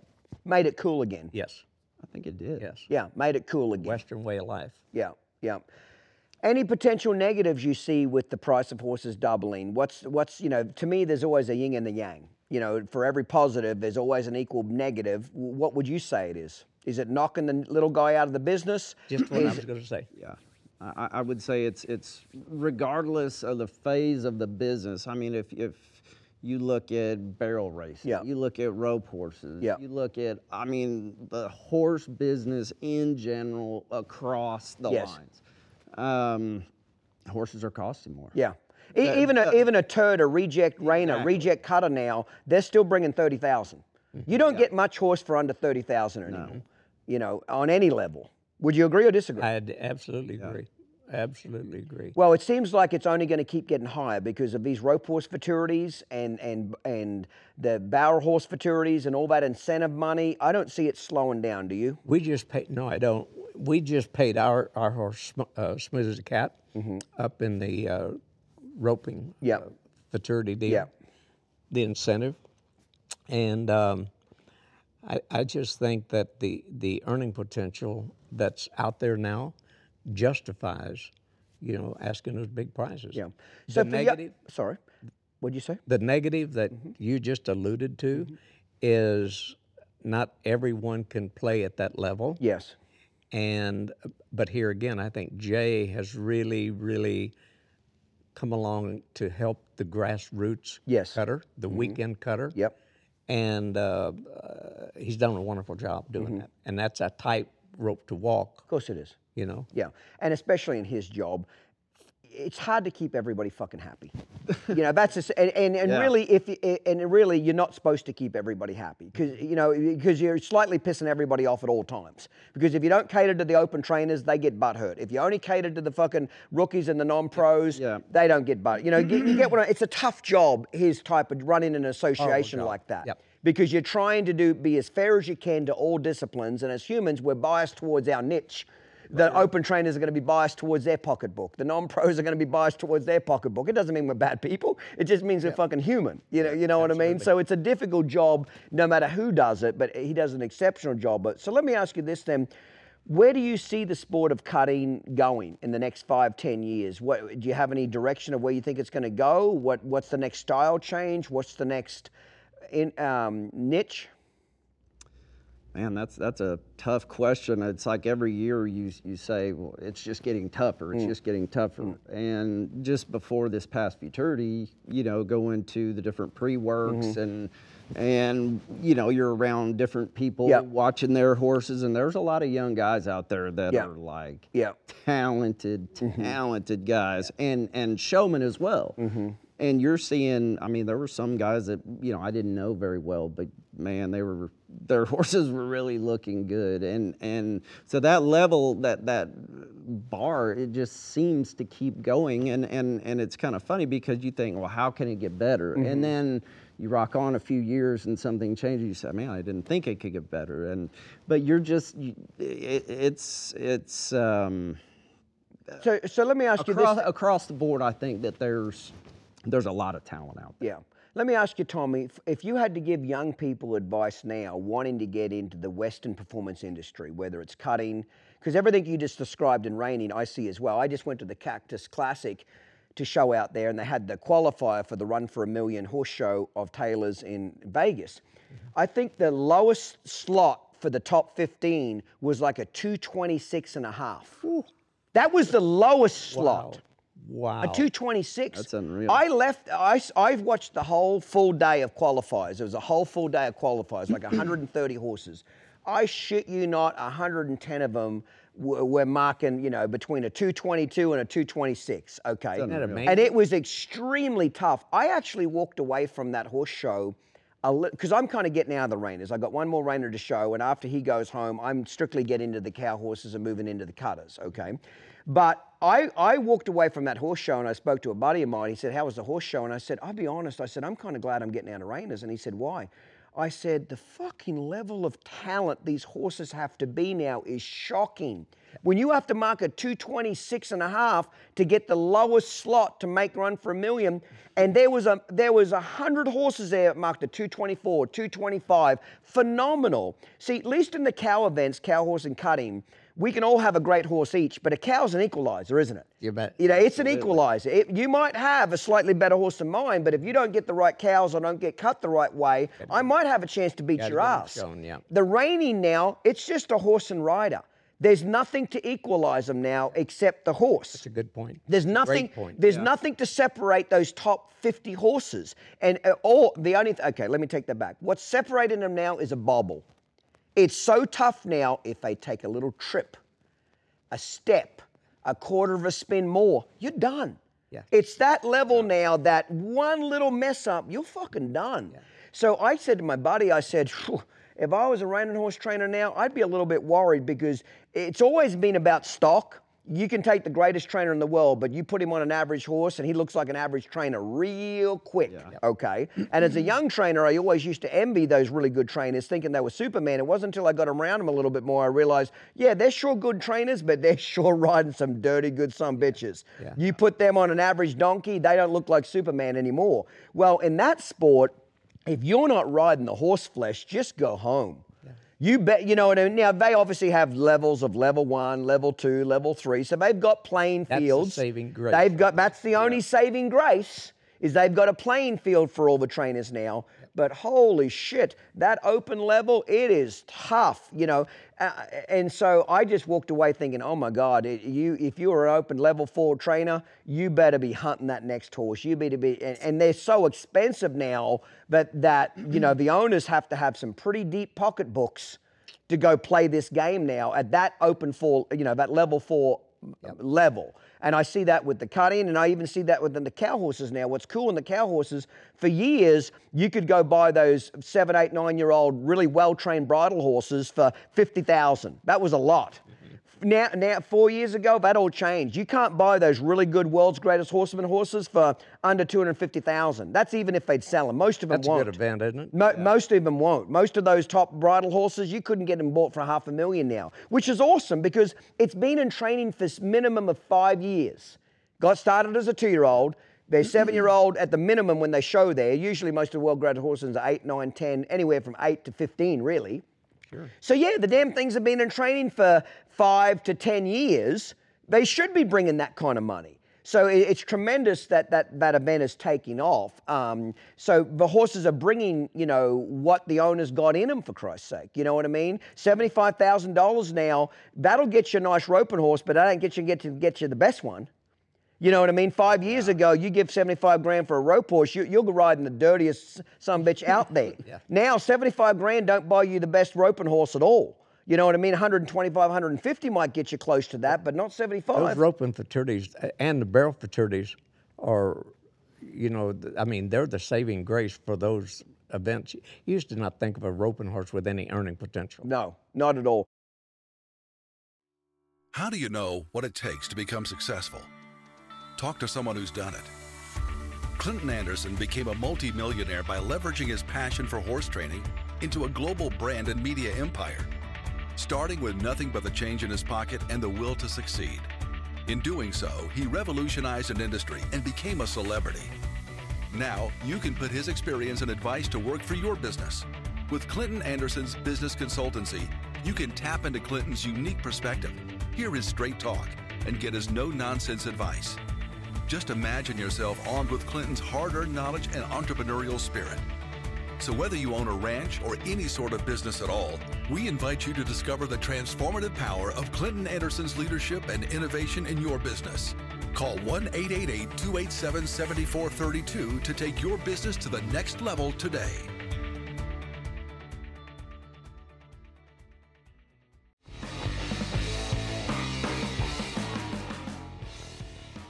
So, Tommy, after this break, we're going to wrap up here. If you could go back and mentor yourself at 18, 19, 20, what would, what would you tell yourself to do differently in your life or some of the greatest lessons that you could think of? What would you like to tell yourself? You know, there's not much I, I would change, um, and and here's why I say this. Um, again, I was able to make a living doing something I really enjoy. Yep. It provided me, or because of the horse business, I met the woman of my dreams, mm-hmm. and I have my son, which is my mm-hmm. best friend, Yep. and I got to take him to school, or not school, but business, Yeah. my office every day. Yep. What what else could I have asked for? Okay. And I just feel so blessed. Okay. Fair enough. So nothing, uh, nothing else comes to mind as far as you wish you would have done this a little different, or You know, I I, I just think if you were asking about what advice could you give someone starting out, you know, I'm a firm believer if you can conceive it and your heart can believe it, you can achieve it. that's awesome. And so um, you just have to have the drive. Yeah. You know, Do you think the drive is either in people or it's not? Can you put the drive in them, or do you think it's either it's either innately in them or it's fucking innately not in them, Tommy? they've got. To, I think you have to have that drive to achieve anything. Um,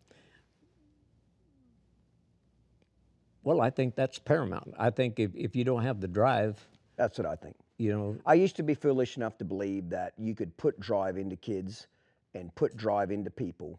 And to some degree, you can. Like over the years, many years, I've, I've had a- you know hundreds of apprentices really. And and I always had the attitude they'll just get around me. They'll get hungry. They'll see what mm-hmm. I'm doing. They'll walk with me. You know, I can get them to have that eye of the tiger. Let's go make some money. Let's kick ass, etc. And I've noticed that when I told them when to go to bed and I told them when to get up and I structured their lives and kicked their ass when they did wrong and praised them when they did right and they traveled with me, when they were under my tutelage, after three or four years, they excelled. And then now they're ready to go out on their own and kick ass. And I've noticed something 100% of the time. When they get away from me, the kids that I found that were lazy when I found them go back to being lazy. being lazy. And the kids that had a work ethic and could really hustle, they may not have had a skill, they may not have had the right, you know, uh, life skills to succeed, there. but they went on to succeed and do really well.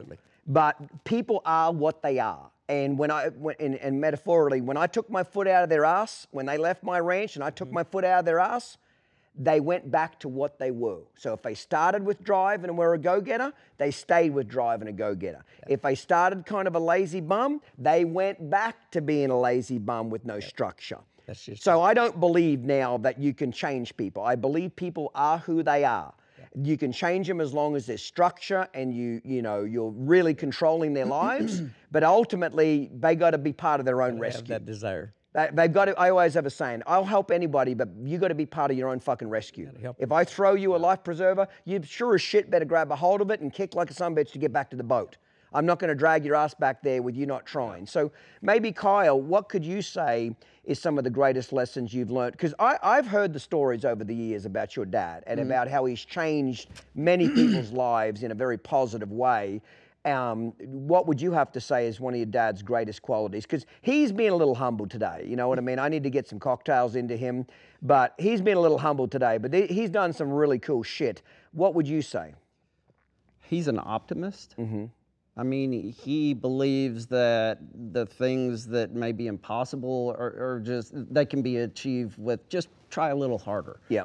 You, or, or the things that are impossible, they just might take a little longer. Mm-hmm. And it, it's it's having that optimism that I think that he has been able to uh, form things Yep. around his idea about a horse. Like I'm not ready to give up on that horse yet. Yep. You know, we'll try this or we'll do that. Or this person, you know, maybe you know with a little bit of motivation that they can do this. Yep. I mean, he believes that uh, things are doable Yeah. and and attainable. And I, I mean, I think that applying that uh, Could make a big to your whole life, Yeah. yeah.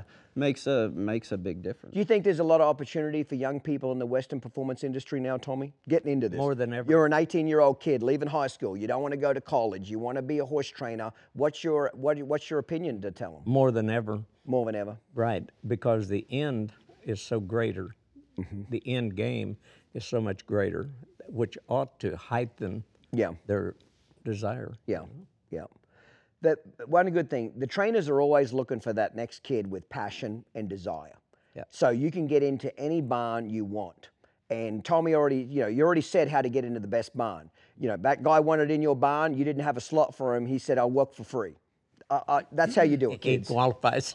Pick anybody in cutting, reining cow horse that you want to go work for. If they don't have a job, figure out how to go there for free. Yep. They will give you opportunity if you.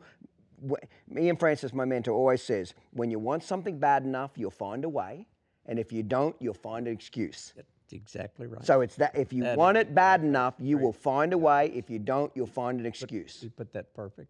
yeah, I, So, so for kids watching this, pick the trainer you want to go work for. Even if he's not hiring, you know how to get in the door. Tell him you'll clean stalls 24 7. Tell him you'll sleep on the ground in a tent. Tell him, tell him you'll, you'll sweep the driveway with your toothbrush. Do whatever the fuck it takes. You got to show Yeah. him. Show him. Yeah. Show him that you want it better than everybody else. And you'll get that opportunity. It, it ain't a secret. You don't have to know him. Introduce yourself. Put on a decent set of clothing. Go meet him. Tell him you'll start at the bottom because no other kid wants to do it. You stand out so quickly mm-hmm. because no other kid wants to start at the bottom. So you'll rise, you'll rise through the ranks quickly. Would you agree? Absolutely. Yeah. Absolutely. That that and that's it may seem like a long, hard road. It's maybe a shortcut. Oh, it's very short now. I think the opportunity for kids to get from the bottom to the top is so quicker now if you're willing to go humble yourself and start at the bottom. Not start halfway up the ladder, or worse yet, well, a lot of them want to start at the top of the ladder. If you're literally walk, most trainers would be absolutely shocked if, a, if an 18 year old kid walked up and said, I want to be you one day, but I know I've got to clean stalls 1st mm-hmm. So if you'll give me a Yeah. pitchfork and let me start cleaning stalls, and I'll do it for free, you'll be shocked how quickly after two or three months, six months, he'll say, hey, go get that horse and show me how you can ride. Another six months, you got three horses to train. Another six months, you got you're training horses most of the day. You would be shocked how quickly that trainer will respect you and want to advance you if you're just willing to humble yourself and pick up a fucking fork. And I, and I think, Would you agree or disagree? Yeah. I agree 100%. And I think that's human nature. Somebody that that um, doesn't uh, want to hire you doesn't. They have all the help they need, Mm-hmm. whatever. But you're you're humbling yourself to them. Give me anything. Give me anything. You're gonna force them to give you, a He- shot. that's what he did to your dad. I mean, that's I forced Gordon McKinley to take me. He had no money. I forced him to take me because I'd work for free. That guy got a job in your barn because he was willing to work for free. And I'm and it didn't he wasn't working for free for very long. You get what I'm saying? But it was a it was a fact that you were willing to go there. And you realize that experience is payment. Ex- life experience is payment. because other than that, they're just a warm body. They'll, they'll cause more damage than good. Fucking up your tractor, killing the horse, backing the semi into the side of the building. Fuck, you're a walking liability, most kids. Walking liability. But if you're willing to start at the bottom, you'll get your shot. Well, I really appreciate you, Tommy. Thank you so much, Kyle, for coming in. Thanks for having me. um, Thank you. You've for having uh, you've changed an industry. Uh, you've changed a lot of people's lives, from youth to to amateurs to professionals. I've always had the ability when people ask me, the because I, always have a saying when I talk to people, I always ask them. I think every trainer and every person in the world does one thing better than everybody else. Okay, they might do more than one thing, but everybody's got one niche. If you could say, what does that one trainer do there that's just so much better than everybody else? It could be the way he cares for his horses. It could be the way he wraps their polos. I am just making shit up, but everybody's got something. When I ask people about you, and I've talked to a lot of people who work for you, here's the things I've heard. They always said Tommy's greatest skill that he did better than everybody else was his people skills. He made everybody feel welcome. He made everybody feel genuine. He would introduce to a new customer, great to have you here. Thanks for being here. He had phenomenal people skills. Heard that many times. Another one I heard many times from many people who work for you was they'd chuckle and they'd just say, Tommy was just three fucking steps ahead of everybody else in all fucking directions. They- They'd just look at me and just kind of shrug their shoulders. Mm. When, every, uh, when everybody else was looking one step ahead, he was looking three steps ahead. He was always smart about the next change that was about to happen, the next curve that was about to happen. He didn't wait till he got up on the curve and figure out how to slow down. He was already looking at two curves down the road. So you have a innate gift for that as well, and people notice it. Um, a lot of people said you had a great eye for great horses. You knew when you found a great one, write the fucking check. Don't make, don't dick around. Pull your checkbook out and make that because somebody's going to grab it quickly. Somebody's going to grab that horse quickly. You know, so you've changed a lot of people's lives. Nice of you to say that. Yeah. Well, it wasn't me. I'm just repeating what people said about you. You know, that's why I wanted to get to. You know, I've met I've met you a couple times over the years, but we've never become. You know, uh, you know, had a good sit down conversation. And that's why I was so excited to get you on the show and talk to you and so forth. I'd like to get you back at some point to dive more into particular stories. You know, when you were in the restroom, Kyle and I got to bullshitting, and I said, "You write down top some of the top ten stories that you know about your dad, and we'll dive into that next time." Because there's some lot of comical, funny stories in your career of what you've done and, and how you've done it, and we want to dive into them. But But uh, I want young people to know there's a big future in the Western performance industry if you're willing to work, and you're a living proof of it. Left home at 15, ran away from home. What are you, 81 or 82 now? What'd you say? 81. 81. You've made a small fortune, might be a large one, you tight some bitch, okay? and uh, and you've done well for yourself by by doing having that attitude of nothing is fucking impossible. Nothing's impossible. You surrounded yourself with great people, you surrounded yourself with great staff, you rewarded the great staff, and you built people up around you. So cheers to you, Tommy. Thank you, mate. Kyle, cheers. You're a lucky for son of bitch to have this as your father. Very true. And uh, Very true. and uh, just proud to have you both here. And thank you for being here. And thank you for everything you do for the horse industry. And and I'll thank you on the behalf of every kid that came through your doors in the last 65, 70 years that you either fired, you either kicked their ass, or you either gave them a raise, or you taught them a lesson. There was still a lesson there. Even if they got their ass fired, there was still a lesson there. So a lot of them probably haven't thanked you, but I'll thank you for, on their behalf that there was a lesson there. Cheers, mate. Thank you. Thank you, mate. Today's episode was filmed and produced by Intercut Productions, marketing by Stewart and Associates, and organized and administrated by Down Under Horsemanship. If you enjoyed this episode, be sure to hit the subscribe button and leave a rating. Follow us and stay up to date on social media, including Facebook, Instagram, TikTok, and YouTube. See you next time, mate. Cheers.